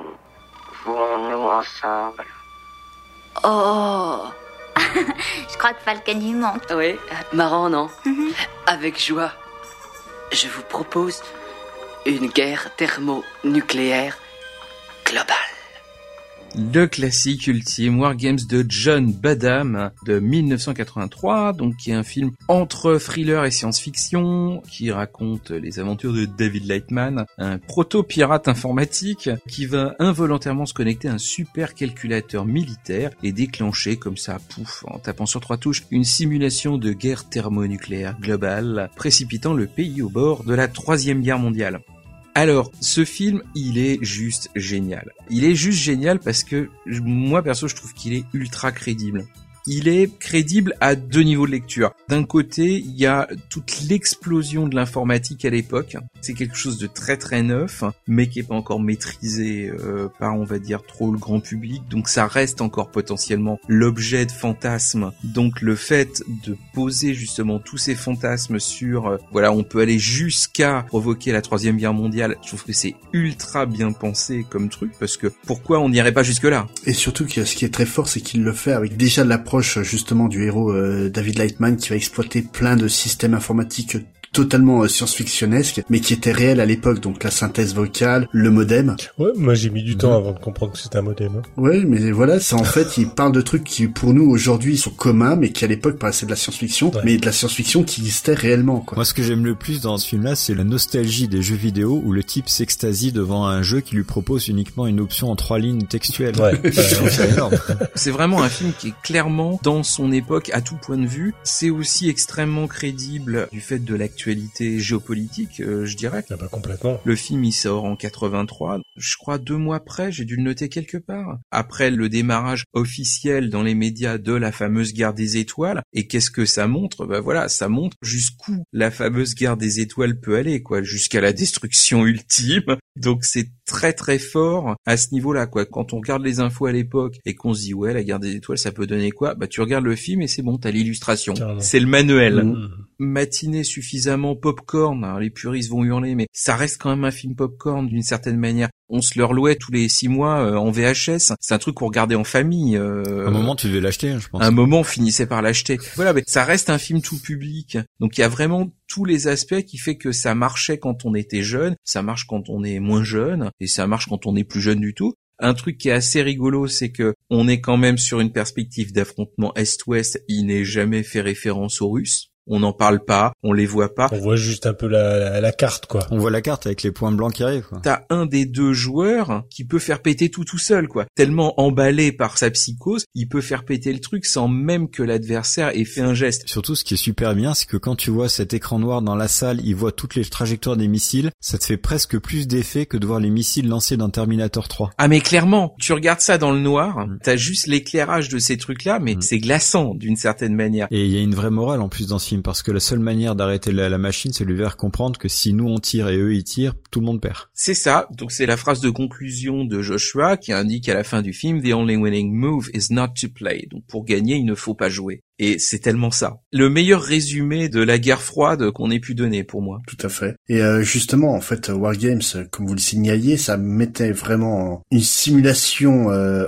de ce que pourrait donner la guerre euh, entre la, Russie et les États-Unis si elle était vraiment lancée. Et le cinéma aime beaucoup mettre ça en scène, justement. On a beaucoup de films qui traitent de l'affrontement entre les deux blocs. Et euh, Yetcha, tu veux notamment nous parler d'un petit film qui est resté très confidentiel, mais qui a un vrai statut culte. Exactement. Alors c'est un film que j'ai découvert un petit peu par hasard euh, très récemment. Comme tout le monde, t'inquiète. D'accord. Donc il s'appelle euh, Miracle Mile, traduit par Appel d'urgence en français, encore une époque euh, où c'était bien traduit. C'est des tresses amitié. Voilà. Donc ça a été présenté la première fois en septembre 88 au Canada et c'est sorti l'année suivante aux USA et même en janvier 90 en France. Alors je l'ai quand même mis dans les années 80 parce que ben il est sorti en 88 euh, 88, au ouais. Canada. Réalisé et scénarisé par euh, Steve DeJarnett. Cher à Gizmo pour son, je t'écoute Gizmo, Chérie 2000. en 87, hein, qu'on aime bien aussi. Moi aussi, je l'aime bien. Et donc, alors, le pitch. Une nuit après un rendez-vous raté avec sa femme de sa vie, un homme reçoit dans une cabine téléphonique l'appel d'un militaire affolé qui lui apprend que des missiles nucléaires vont s'abattre sur Los Angeles dans une heure et dix minutes.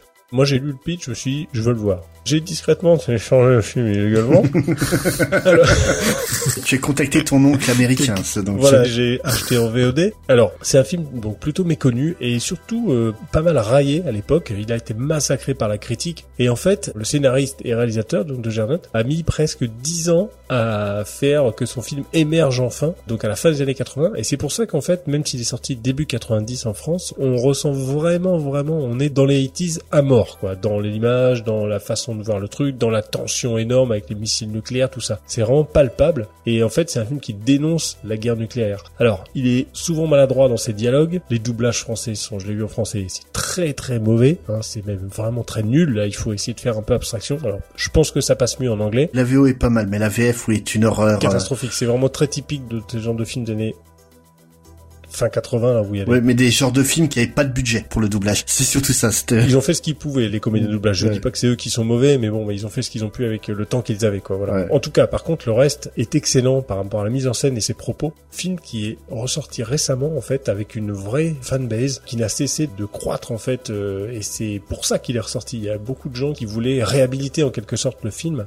Alors, ce film, pourquoi je l'ai pris Évidemment parce qu'on nage vraiment, on est dans la paranoïa de la troisième guerre mondiale, de l'holocauste nucléaire, et donc de la menace forcément du bloc soviétique. On est complètement immergé, c'est ça qui est sympa, dans le quotidien ordinaire. Le gars, il va au bar, machin, enfin, tranquille, quoi. Et ça devient euh, extraordinaire suite à ce coup de téléphone. Et vraiment, on bascule complètement dans un autre monde. Et jusqu'à la fin, on sait pas. On sait pas si c'est vrai, on sait pas si c'est un faux appel, si c'est une blague, s'il y a vraiment des missiles, s'il y a pas de missiles, on sait pas. Jusqu'au bout, on est tendu et voilà. Faut voir ce film. Je vous conseille euh, Miracle Mile. C'est vraiment un film à voir. Je connais pas du tout. Ah, bah Young Gizmo, c'est pas souvent que tu connais pas de film euh, que j'ai. Non, non, c'est un très très bon film qui malheureusement est passé sous le radar de tout le monde. Je pense qu'il là, il a été en partie réhabilité. Hein. Faut le voir. C'est très bon. Et donc euh, Gizmo, toi tu vas nous parler d'un film qui est pas passé sous le radar. Hein. euh, Vous le connaissez, je suppose. Bah oui. Donc moi, je vais vous parler de Sens Unique, qui est un film d'espionnage réalisé par Roger Donaldson. Alors Roger Donaldson, il a fait des films assez différents. Il a fait Cocktail, Ouais. Le Pic de Dante, Ah, j'adore. La Mutante et euh, La Recrue, hein, pour ne citer que ceci. Je vois pas pourquoi c'est différent, hein, c'est tout le même film. euh. Euh, cocktail, non, ben, Cocktail la mutante, ça se ressemble. Hein. Oh. si peu. Et euh, en acteur, vous avez vraiment une grosse brochette avec Kevin Costner, Sean Young, qui joue dans un des films préférés de Yetcha, une androïde, Euh... Blade Runner. Ah oui, d'accord. Oui, c'est pour ça que j'arrive pas à retrouver. Et euh, Gene Hackman aussi, le très très grand Gene Ouais. Hackman. Donc c'est un film d'espionnage. Because of the truth, there's no way out. Kevin Costner, Gene Hackman, Sean Young, Will Patton, no way out. Je vais juste donner le pitch parce que il y a pas mal de rebondissements dedans. C'est pas un film d'action, ça tire dans tous les sens, mais par contre il y a une tension absolument permanente dans ce film. C'est de la paranoïa. En gros, le pitch, c'est un sénateur américain qui a une maîtresse et il tue sa maîtresse parce qu'il découvre qu'elle aussi a un amant. Pour le protéger, ils inventent l'existence d'un soi-disant espion russe qu'ils montent de toutes pièces, qui s'appellerait Yuri, qui aurait tué cette fameuse maîtresse. Donc pour éviter de soupçonner cet homme politique, tout le Pentagone se lance à la recherche de ce fameux Yuri et Kevin Costner, qui est l'amant de cette fameuse maîtresse, a peur d'être désigné comme ce fictif Yuri, donc il doit enquêter sur sa propre personne.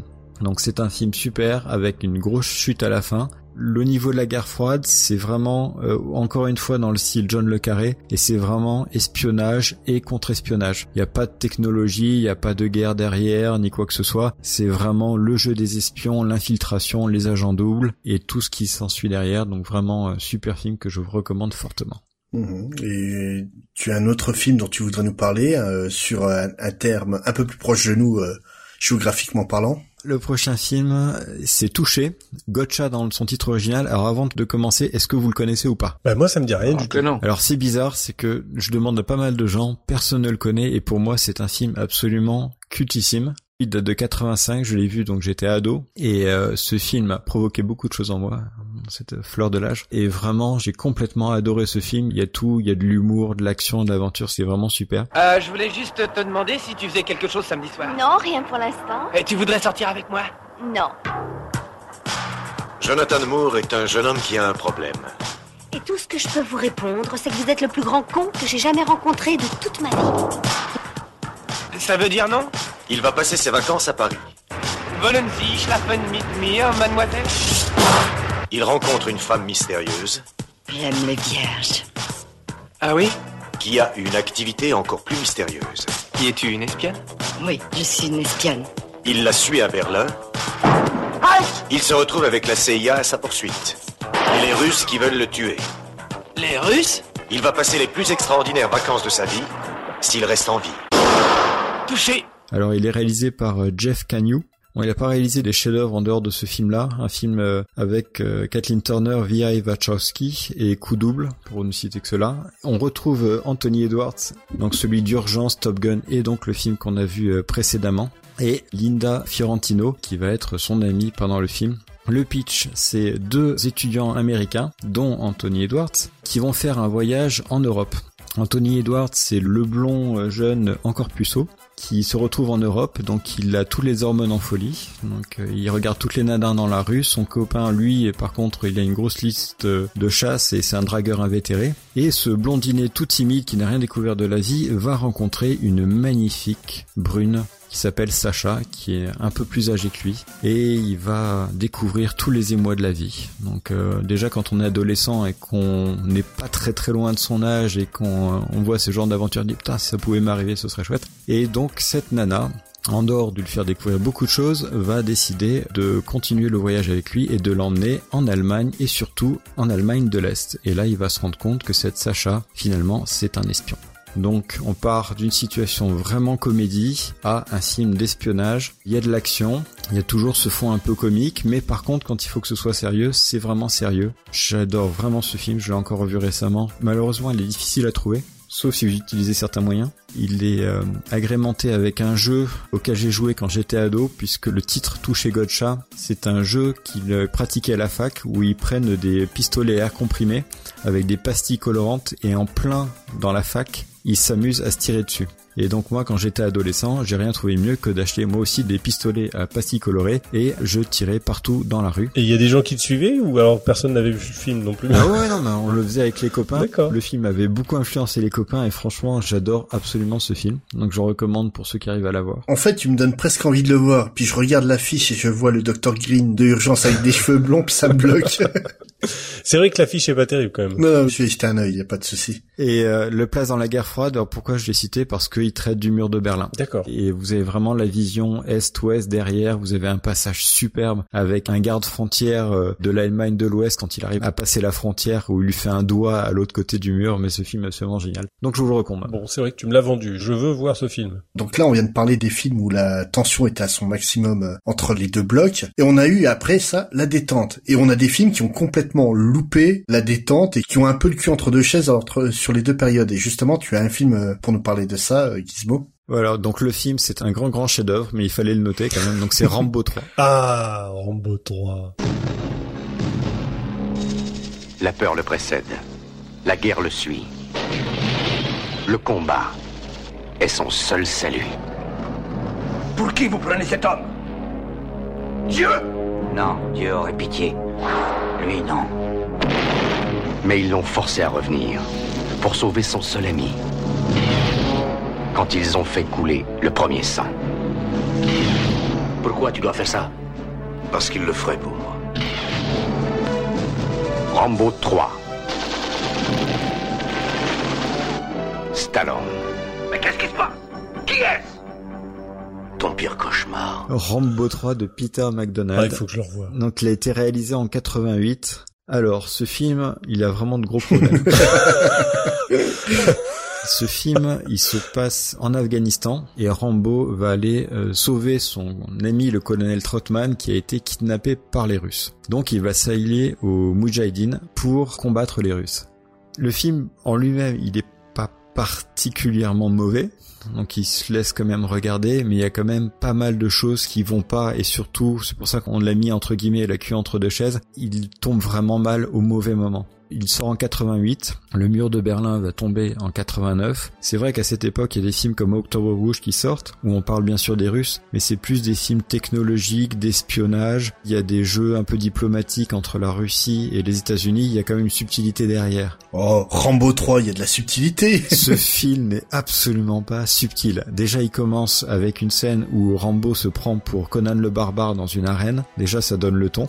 Et les Russes sont à un niveau caricatural le plus extrême. Il y a absolument aucune subtilité là-dedans. C'est de la chair à canon pour Rambo. C'est très particulier. Je pense que même le public américain et mondial en avait un peu marre de ces caricatures à cette époque-là. Donc vraiment, je pense qu'il a eu un discours vraiment extrême alors que finalement on essayait de passer à autre chose. Il aurait peut-être eu une meilleure réception s'il était sorti, euh, je sais pas, 5 ou 6 ans avant. À mon avis, il aurait eu peut-être une meilleure réception. Après, il y a un deuxième souci qu'a eu le film, c'est les Afghans.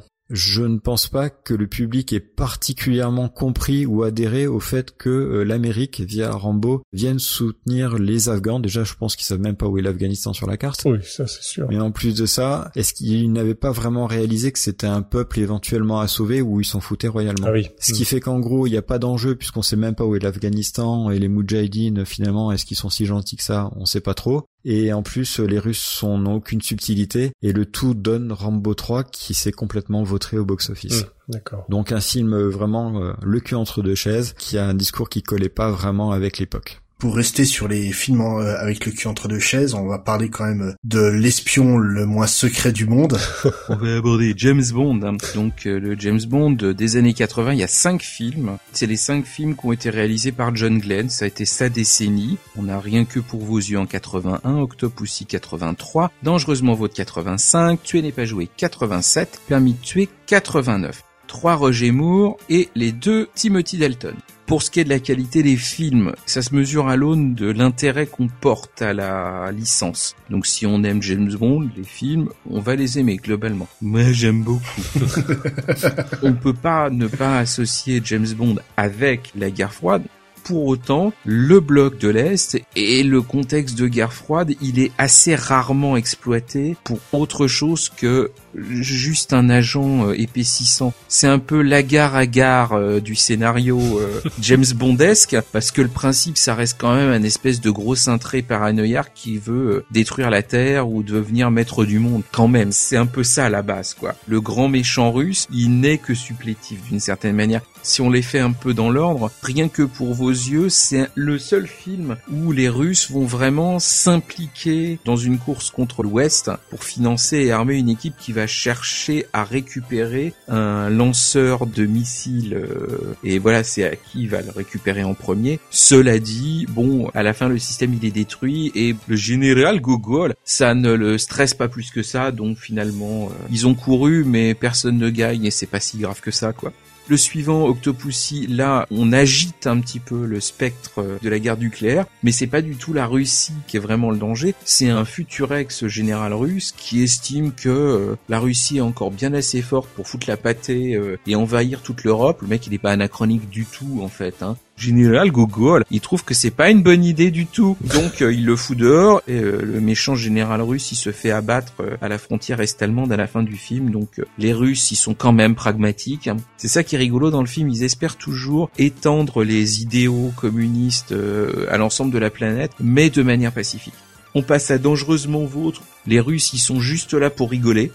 On a euh, Christopher Walken qui est une création russe, qui est une espèce de bébé euh, manipulé par les savants russes pour le rendre super intelligent, mais au final super starbé. Et il envoie chier les Russes euh, quasiment dès le début du film en disant mais de toute façon je roule pour moi, allez vous faire voir. Et les Russes sont tellement marginalisés dans le film que toujours le général Gogol, il sert de chauffeur en plein Los Angeles pour véhiculer l'espionne qu'il envoie récupérer la cassette à James Bond. C'est presque un ressort comique en fait les Russes dans ce film-là.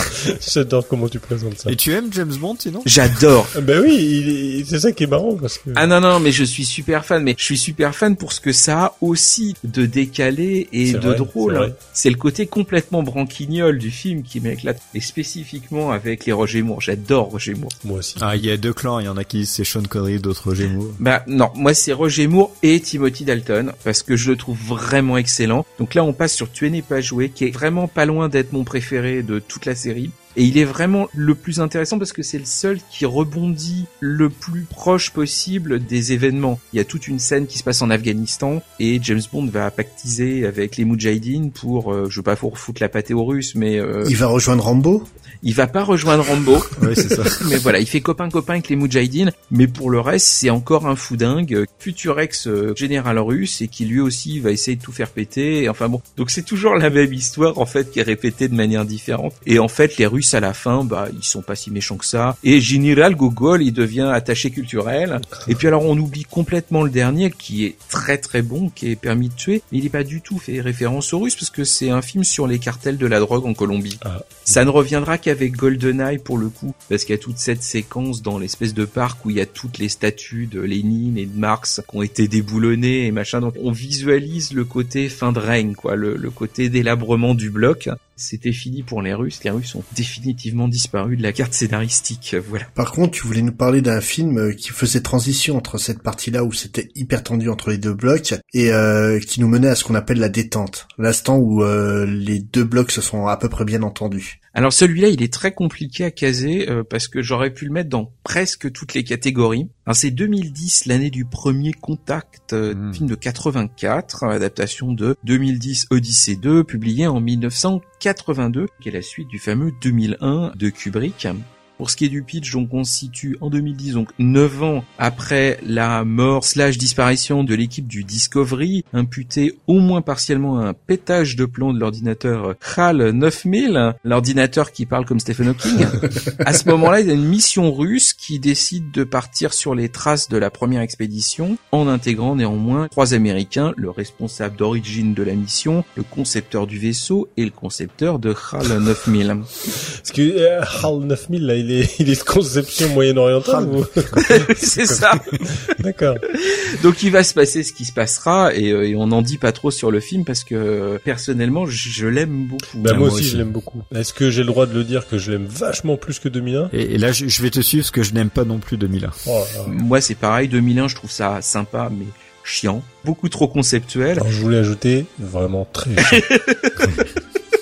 Surtout les 20 dernières minutes là. Surtout les 20 dernières minutes. Si vous voulez pas mourir d'une crise d'épilepsie, il faut couper. Hein. Psychédélique, là. Oh là là. Ne serait-ce que ça, il y a un truc que j'ai vraiment adoré dans le film, c'est que le film il s'attache à essayer d'apporter des réponses et pas de faire une espèce de trip LSD de 25 minutes. Là, tu sais ce qui se passe, c'est extrêmement clair et voilà, il y a un début, un milieu, une fin, une conclusion. Et c'est peut-être ça aussi qu'ont pas aimé les gens qui sont fans de 2001. Je note aussi que d'un point de vue technique, les effets spéciaux, ils sont bluffants. Ah non, mais moi, franchement, il faut une bonne maquette que des effets spéciaux Ouais, je suis ratés. d'accord. Vraiment, je suis bluffé à chaque fois. Réhabilitons 2010. Ce film-là, déjà, il y a des dialogues, il se passe quelque chose, les personnages discutent, on s'attache aux personnages. Franchement, il est bien, et puis il est super respectueux du bouquin d'Arthur C. Clarke, donc euh, vraiment très bien. Alors ça, je t'en laisse juste parce que je ne l'ai pas lu. Alors pour ce qui est de la place dans les guerres froides, il est vachement bien. Euh, le bouquin est de 82 et je pense que ça doit jouer quand même euh, pas mal. On est quand même dans quelque chose qui est de la toute légère anticipation, c'est-à-dire qu'on part du point de fusion nucléaire comme c'est à l'époque où ça sort, 84, une fois de plus la guerre des étoiles, et on le pousse juste un tout petit peu plus loin à un point où les États-Unis et la Russie,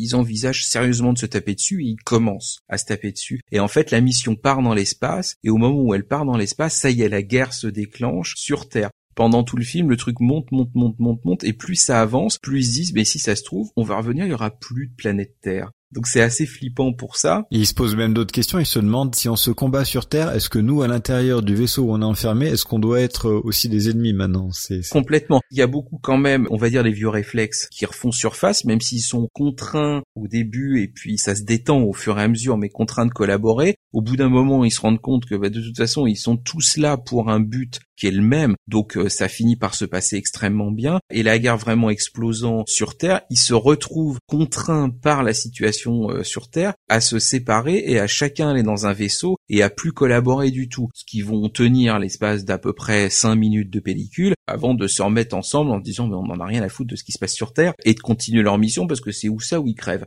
Donc euh, à un moment ou un autre, hein, la géopolitique, hein, on en fait ce qu'on veut. Et bon, ça se termine, on va dire, sur une peut-être note d'espoir, puisque au final, euh, la guerre, elle s'arrête, machin, mais elle s'arrête parce que, attention, spoil, il y a un extraterrestre qui dit, vous faites ce que vous voulez dans l'univers, mais si vous touchez à ma planète, je vous fous en deux. C'est un peu Watchmen. voilà. Donc, on se dit, bon, ok, peut-être qu'ils arrivent à une situation de compromis, mais ils arrivent à une situation de compromis parce qu'ils ont trouvé quelqu'un qui avait une plus grosse bite, quoi. Mais Yetcha, tu veux justement nous parler d'un film qui va nous détendre tous, hein, vu qu'on parle de détente. Ah bah oui, on parle de détente. Alors, euh, c'est vrai que là, il faut bien se détendre au maximum, euh, surtout pour une double. bah, une, double, une double détente de cochons. Il a osé. Venant Oh là de toi, là. je suis particulièrement choqué. Oh, c'est quand même scandaleux. Il a osé. Donc on parle de double détente, bien sûr, double détente, le fameux film avec Schwarzenegger, Belushi. Euh, Dites-moi, simple curiosité, comment les soviétiques luttent-ils contre le stress? Vodka. L'officier de police Ivan Danko vient de derrière le rideau de fer. Danko. La balayette? Il est sur les traces du plus féroce criminel de son pays. Qu'est-ce qu'il a fait Pipi contre le mur du Kremlin? J'attends coopération. C'est vous qui commandez, pas de problème. Il va être contraint de faire équipe. Donc твоего матери задницу. Qu'est-ce qu'il dit là Il dit, toi, allez baiser ta mère. Et avec un drôle de numéro Ça va, chérie Crème. de la police de Chicago. Ta tronche me rappelle un boxeur qui m'a fait perdre une fortune Capitalisme. Il possède un style très personnel. Ce mec, c'est un sacré morsif, hein Double détente. Alors vous avez remarqué que les dialogues sont très très bons. Euh, franchement, là, pour le coup, les doublages français sont excellents. Et on peut noter que c'est la première fois qu'il y a Daniel Beretta qui double le chêne autrichien. Donc là, on est vraiment euh, à fond dedans. Cet accent russe là euh, qu'ils ont donné à Schwarzy, c'est génial. Alors, Double détente, c'est un film de 88 réalisé par Walter Hill avec l'excellent duo Schwarzy-Belushi. Mais il faut pas oublier que à côté, il y a Lawrence Fishburne, il y a Peter Boyle, toujours cher à Gizmo, tout comme à moi, n'est-ce pas Gizmo Oui. Euh, euh, Et puis il y a Ed Horos qui joue le rôle du méchant. Le méchant, c'est Victor Rostavili ou Rosta, un Géorgien qui pour moi fait partie clairement des méchants les plus charismatiques du cinéma. Il a une gueule de ouf, des yeux perçants et ils lui ont fait un alors je parle du doublage français hein, ils lui ont fait une façon de parler vraiment incroyable. Je trouve que c'est un méchant extraordinaire. Je suis surpris d'ailleurs que cet acteur ait pas été plus souvent dans des rôles de méchants parce que vraiment il est fantastique. Alors le pitch rapidement, c'est le capitaine de police soviétique Ivan Danko qui doit s'associer avec le flic Art Ridzik de Chicago afin de poursuivre Rosta, donc le méchant, qui s'y est enfui. Alors la qualité du film, c'est un buddy movie parmi les meilleurs du genre, le meilleur euh, peut-être, euh, en tout cas moi je trouve oui par rapport à l'opposition des caractères du duo, qui est quand même le point essentiel des buddy movies. Et ici, vraiment, c'est un affrontement euh, de taille entre l'Est et l'Ouest. Chacun a ses idées préconçues, euh, c'est caricatural à la mort, enfin, c'est vraiment excellent. La place dans la guerre froide. Alors, bien sûr, sa place est importante par plusieurs points parce qu'on parle de double détente, c'est très bien choisi par rapport au, sujet puisque c'est vraiment dans la partie détente. Donc 88, je l'ai dit. Alors le tournage a été une première détente puisque c'est la première équipe états-unienne à pouvoir venir tourner sur la place rouge en 1988. Donc ça déjà, rien que ça c'est important. Le scénario avec un héros soviétique dans un film états-unien, c'est quand même important. La toile de fond, une coopération Est-Ouest obligatoire pour le bien de tous, et avec une fin un peu comme dans Rocky 4, pardon Spades, où euh, chacun euh, revoit un peu ses idées préconçues et se rend compte que bah l'autre finalement il, il est un peu comme nous quoi. C'est le même on parle pas la même langue mais bon finalement c'est un peu la même chose. On a les mêmes habitudes. Donc on est vraiment bien bien dans la détente et la fin de la guerre froide. Alors malheureusement ce film a pas très très bien marché puisqu'il a eu euh, pour un budget de 30 millions de dollars ce qui est quand même pas mal pour l'époque euh, il a eu des recettes de 35 millions de dollars donc il est rentré juste juste.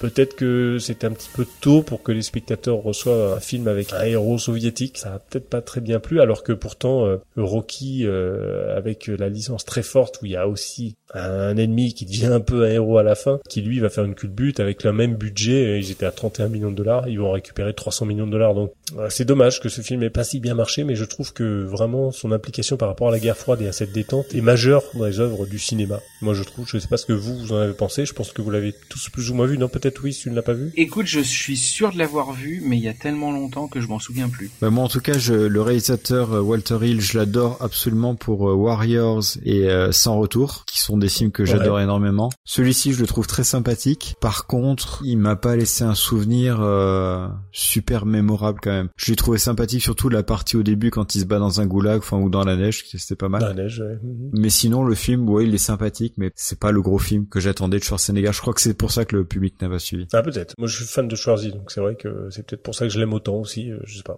Pour moi, c'est une bonne série B euh, d'action euh, pure et simple, quoi. D'accord. Après, euh, voilà, on a fait qu'une petite sélection parmi tous les films qui parlent de la guerre froide. On aurait pu citer aussi des chefs-d'œuvre comme L'Aube Rouge ou des chefs-d'œuvre avec beaucoup de guillemets comme Invasion USA avec Chuck Norris, Ah. qui sont des incontournables sur le sujet. Mais euh, on va passer à notre autre sujet euh, du soir, le jeu vidéo. Eh ben ouais, eh ben c'est encore moi qui vais parler alors. Eh ben oui, parle donc. Parce que moi j'aime bien les jeux vidéo. Eh oui. Alors bon, je vais déjà faire l'impasse sur trois choses. Les adaptations des films sur la guerre froide, comme euh, Rambo 3, La poursuite d'Octobre Rouge ou encore Platoon. Je vais faire l'impasse sur les simulations et jeux de stratégie comme euh, 688 attaques sub euh, en 89, euh, Balance of Power 85, euh, Red Storm Rising, euh, Conflict in Vietnam, Gunship, etc. ou encore euh, des choses plus récentes. Je vais aussi éloigner les jeux récents, forcément, comme euh, Counter Spy en 2014, il y a Cold War en 2004, il y a des Command and Conquer Alerte Rouge 1 et 2 en 87, 2000, etc. Tout cela, on n'en parle pas. Je les ai pas esquivés par rapport à leur qualité, j'ai vraiment esquivé par rapport au fait qu'ils soient très nombreux, pas très originaux par rapport à la guerre froide, ou alors qu'ils étaient vraiment récents en dehors des années 80. Donc, alors, en enlevant tout ça, vous allez me dire, il reste plus grand chose. Eh bien non, parce qu'on trouve quelques pépites, et je vous propose de commencer par écouter ça.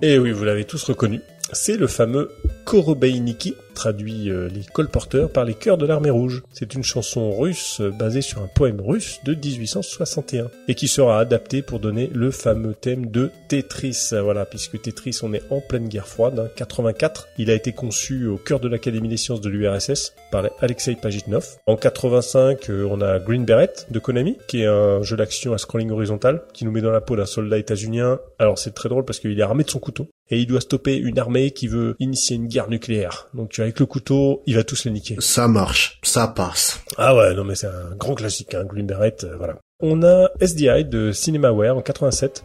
Alors c'est un shoot spatial en fausse 3D qui nous plonge dans une station orbitale à la fin du mois, attention, du mois d'octobre 2017. Qu'est-ce que tu appelles de la fausse 3D Comment expliquer ça? Ça fait comme si vous aviez un couloir devant vous, vous voyez, il y a un vaisseau et on a l'impression qu'il s'enfonce dans le couloir, mais ça fait un peu comme des lignes, un peu à la façon Vectrex, si tu veux. Donc euh, de la 3D fil de fer, quoi. Oui, c'est un 3D fil de fer, mais il y a des textures. La Vectrex c'était sans texture, mais là il y a des textures quand même. Ok. Donc, station orbitale à la fin du mois d'octobre 2017, chargée de protéger les États-Unis d'une révolution qui gronde en Union soviétique. Donc euh, voilà, on est vraiment à fond dedans là, hein, octobre 2017 en plus. Alors il y a un homonyme, c'est très drôle, qui s'appelle Strategic Defense Initiative d'Activision en 88. C'est un shoot'em up à scrolling horizontal qui reprend l'idée du bouclier de défense antimissile de Reagan. Assez drôle de voir ça, ils ont fait un jeu là-dessus. Et puis ce qu'on peut citer aussi, alors il y a Nuclear War d'US Gold en 89 qui est très drôle parce que au-delà de son intro qui montre euh, un charmant petit village de campagne qui termine pulvérisé par une explosion atomique, c'est vraiment euh, marrant de voir ça. L'objectif de ce jeu de stratégie au tour par tour est uniquement de lancer plus de bombes nucléaires que son voisin. C'est bien ça. Et c'est assez drôle. Alors en plus les voisins ils portent des noms assez rigolos parce que par exemple il y a un Fidel Castro. Ronald Reagan en fait c'est Ronnie Reagan. Donc euh, Reagan euh, voilà euh, le pistolet laser en fait si vous voulez. Ah, l'humour des années 80. Il y a Kukamami pour euh, l'ayatollah Khomeini. Enfin, c'est un truc un petit peu joke, tu vois. Et alors, il y a un autre jeu dont je voulais parler, et c'est Gizmo qui me l'a soufflé. C'est Codename Iceman de Sierra Online en 89 également. Et il nous met dans la peau d'un officier de la Navy qui doit, pour le compte du Pentagone, libérer l'ambassadeur états-unien de Tunisie, otage d'un groupe terroriste allié des soviétiques. Alors c'est un peu dur et complet comme jeu, mais c'est vraiment agréable à regarder et ça profite d'une vraie variété dans son gameplay euh, qui est aujourd'hui même euh, assez rare. Donc c'est un jeu à découvrir. Alors bon, euh, c'est quand même assez costaud. Je l'ai pas essayé, hein. j'ai vu des let's play là, sur YouTube, mais euh, c'est très très beau et euh, je pense que c'est vraiment un jeu à découvrir. Syrah. hein. C'est un point and click qui était pas mal. Bon, il faut savoir que c'était le point and click avant d'utiliser Ouais. la souris pour euh, faire des actions, donc il fallait taper euh, les phrases au clavier. Et ce qui était vraiment sympa à l'époque, en plus il y avait le, toute la hype sur Octobre Rouge qui était sorti. Ah oui. Et à un moment dans le jeu, vous pouvez piloter un sous-marin et dans la boîte du jeu, vous aviez carrément la carte des fonds marins Mhm. qui était livrée et avec une règle et un truc, vous traciez le parcours du sous-marin, vous notez euh, latitude et longitude et vous pilotiez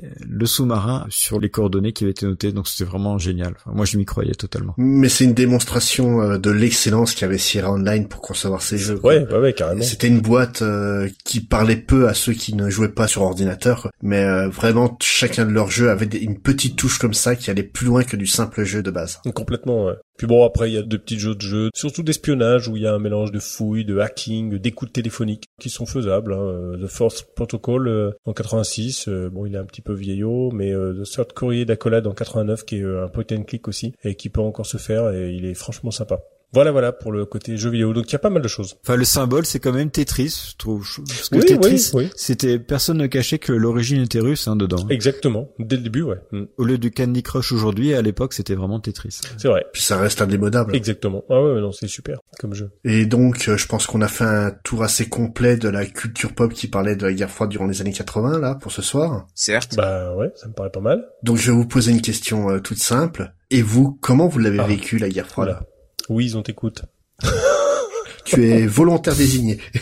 Je suis volontaire désigné. Écoute, ça sera un plaisir.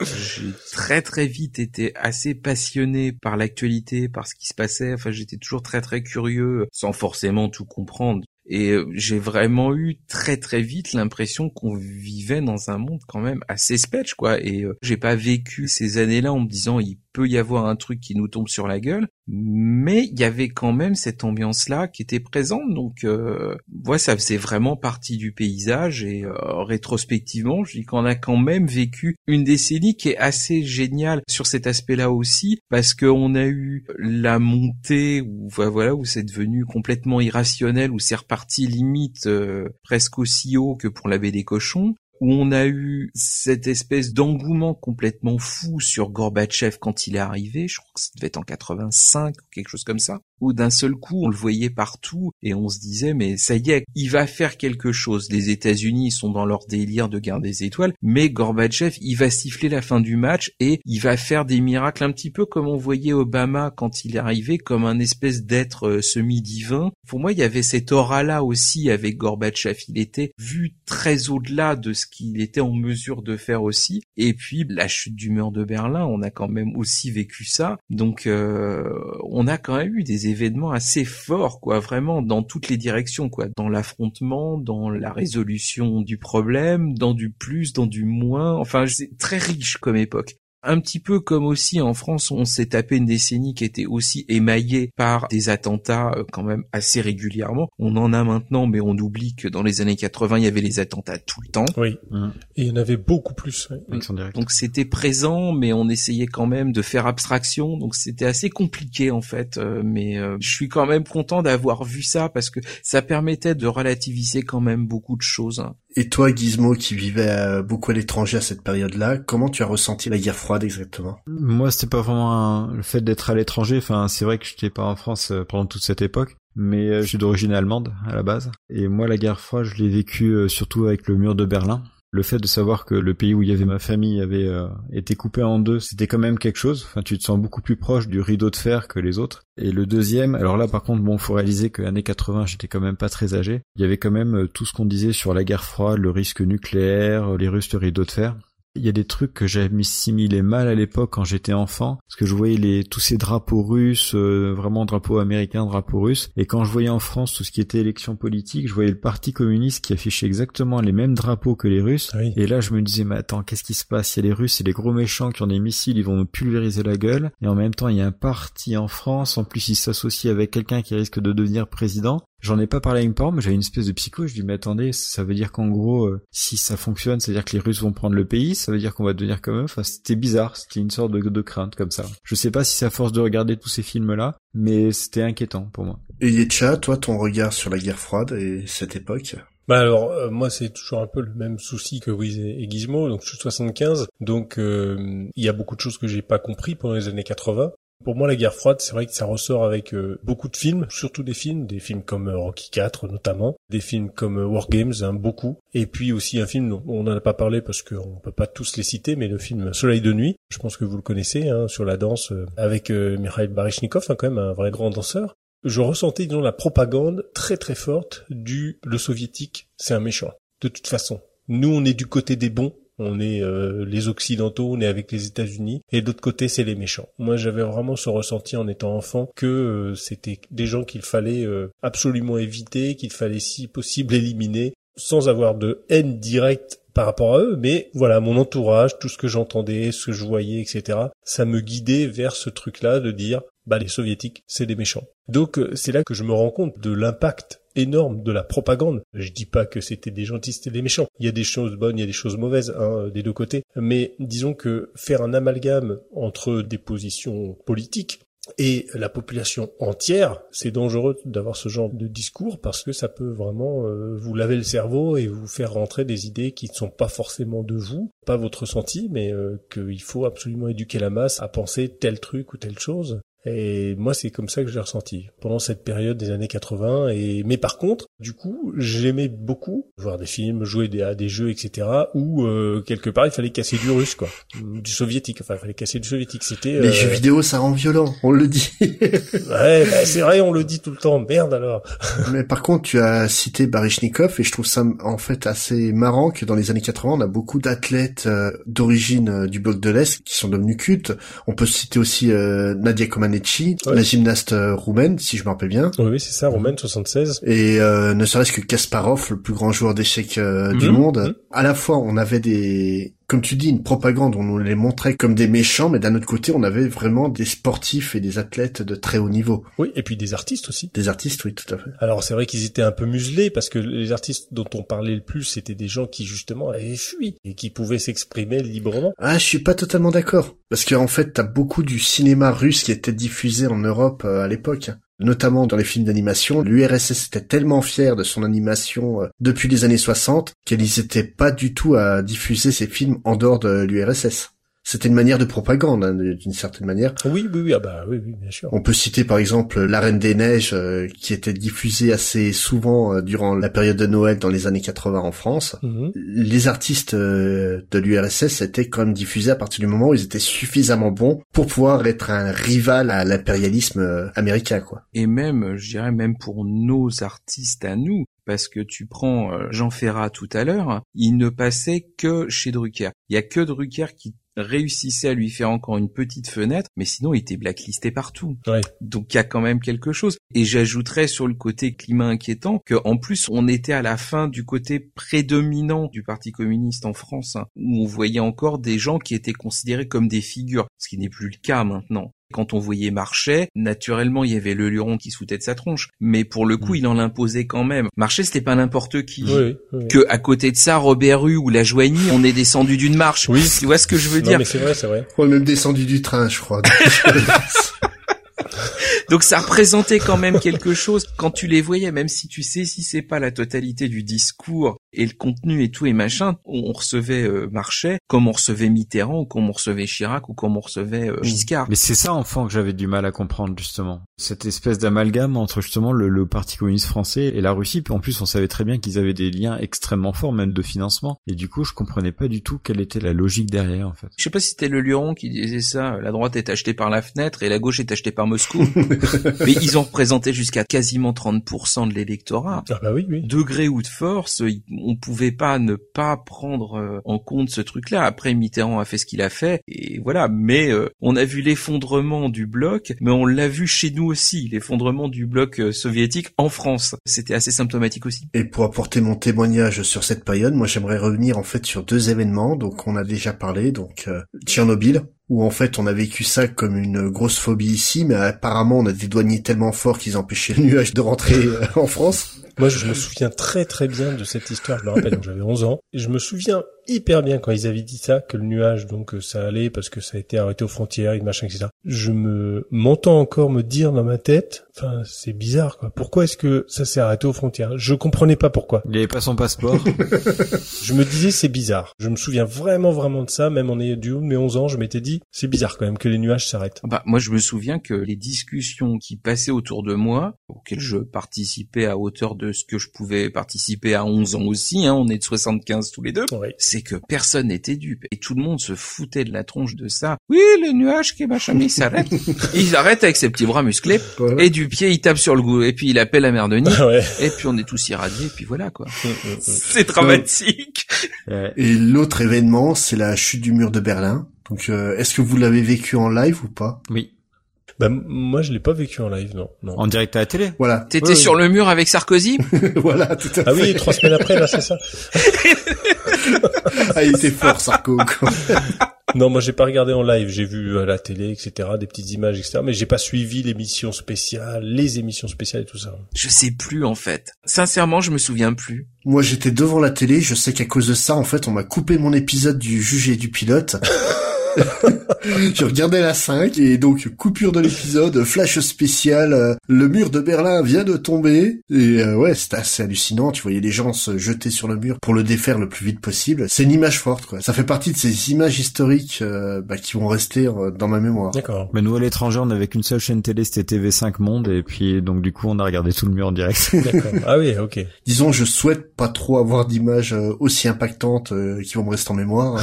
L'autre image aussi impactante, c'est malheureusement le 11 septembre 2001. Oui, bah oui. oui. Et euh, autant le mur de Berlin, c'est quelque chose de positif, autant le 11 septembre, on peut pas dire que ça le soit. On a donc euh, à la fois la chance et le malheur d'être une génération qui voit l'histoire se dérouler. Je sais pas si c'est une autre génération en particulier, à mon avis. T'avais Euh, beaucoup moins de médias avant la nôtre. Oui, il y a beaucoup moins de médias, mais bon. Et c'est pour ça, honnêtement, euh, ça se serait passé 20 ans avant la chute du mur de Berlin. Ouais. Ça aurait pas eu l'impact que ça a eu à notre époque. Ouais, 20 ans avant, c'est le premier homme sur la Lune, il y a eu, euh, je sais plus combien, un milliard de téléspectateurs. Oui, voilà, mais c'est l'un des premiers événements qu'a connu le monde en entier. Hum, oui. C'est ce genre d'image, autant tu as des belles images positives, autant tu en as des négatives. On fait partie de cette génération qui vont voir l'histoire se dérouler, qui vont la découvrir en temps réel, quoi. Et la géographie, je dirais, parce que de la même manière que euh, je pouvais regarder les Soudoués à l'époque, où t'as le, je ne sais, Gaston Pourquier, c'est ça, qui repasse le bac à 80 ans et qui sort l'Afrique équatoriale française, et ben nous, on a notre RDA et RFA qui ne veut plus rien dire pour les générations suivantes. C'est marrant parce qu'on a vécu avec une vision de la géographie qui a complètement changé, avec des cartes qui ont complètement changé et qui n'ont pas eu foncièrement à changer depuis. C'est sûr que l'Eurovision, je comprends beaucoup moins la géographie de l'Europe. Il y a des pays, je sais même pas où ils sont, quoi. C'est gênant. Ah, tu connais bien le prochain pays dans lequel ça va se dérouler. Oui, ça, ça va. Mais c'est vrai que rien que là, quand on sort des pays, euh, ça existe, ça? Il y a combien d'habitants? 10? C'est- Ah mais ça c'est le principe des pays qui se libèrent de la tyrannie euh, soviétique. Ils font deux trucs. Le premier c'est une compagnie aérienne et le deuxième c'est une chanteuse à l'Eurovision. Et après on discute. C'est tellement vrai, et je pense que sur ces bonnes paroles, on va se quitter. Yes. Ah oui. Donc on va se quitter en chanson, bien sûr. Oui, Kalinka, je sais pas. On n'a pas discuté du de la chanson de fin. Eh ben, vu que je suis l'host, c'est moi qui vais décider, tiens. Euh, bah écoute, Vas-y. Eh ben, on va mettre Genesis, Land of Confusion, qui est une excellente chanson, puis qui est typiquement dans le thème, donc Très bon choix. Eh bien, on se quitte avec ça. Alors, à la prochaine À bientôt.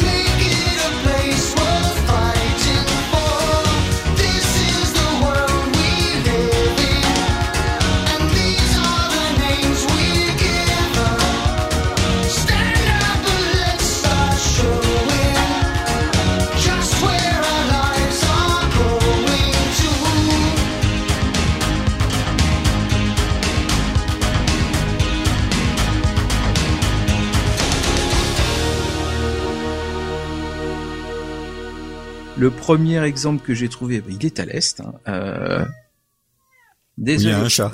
Oui, le chat. Le chat est à l'est le chat est, non, le chat est à l'ouest. Désolé.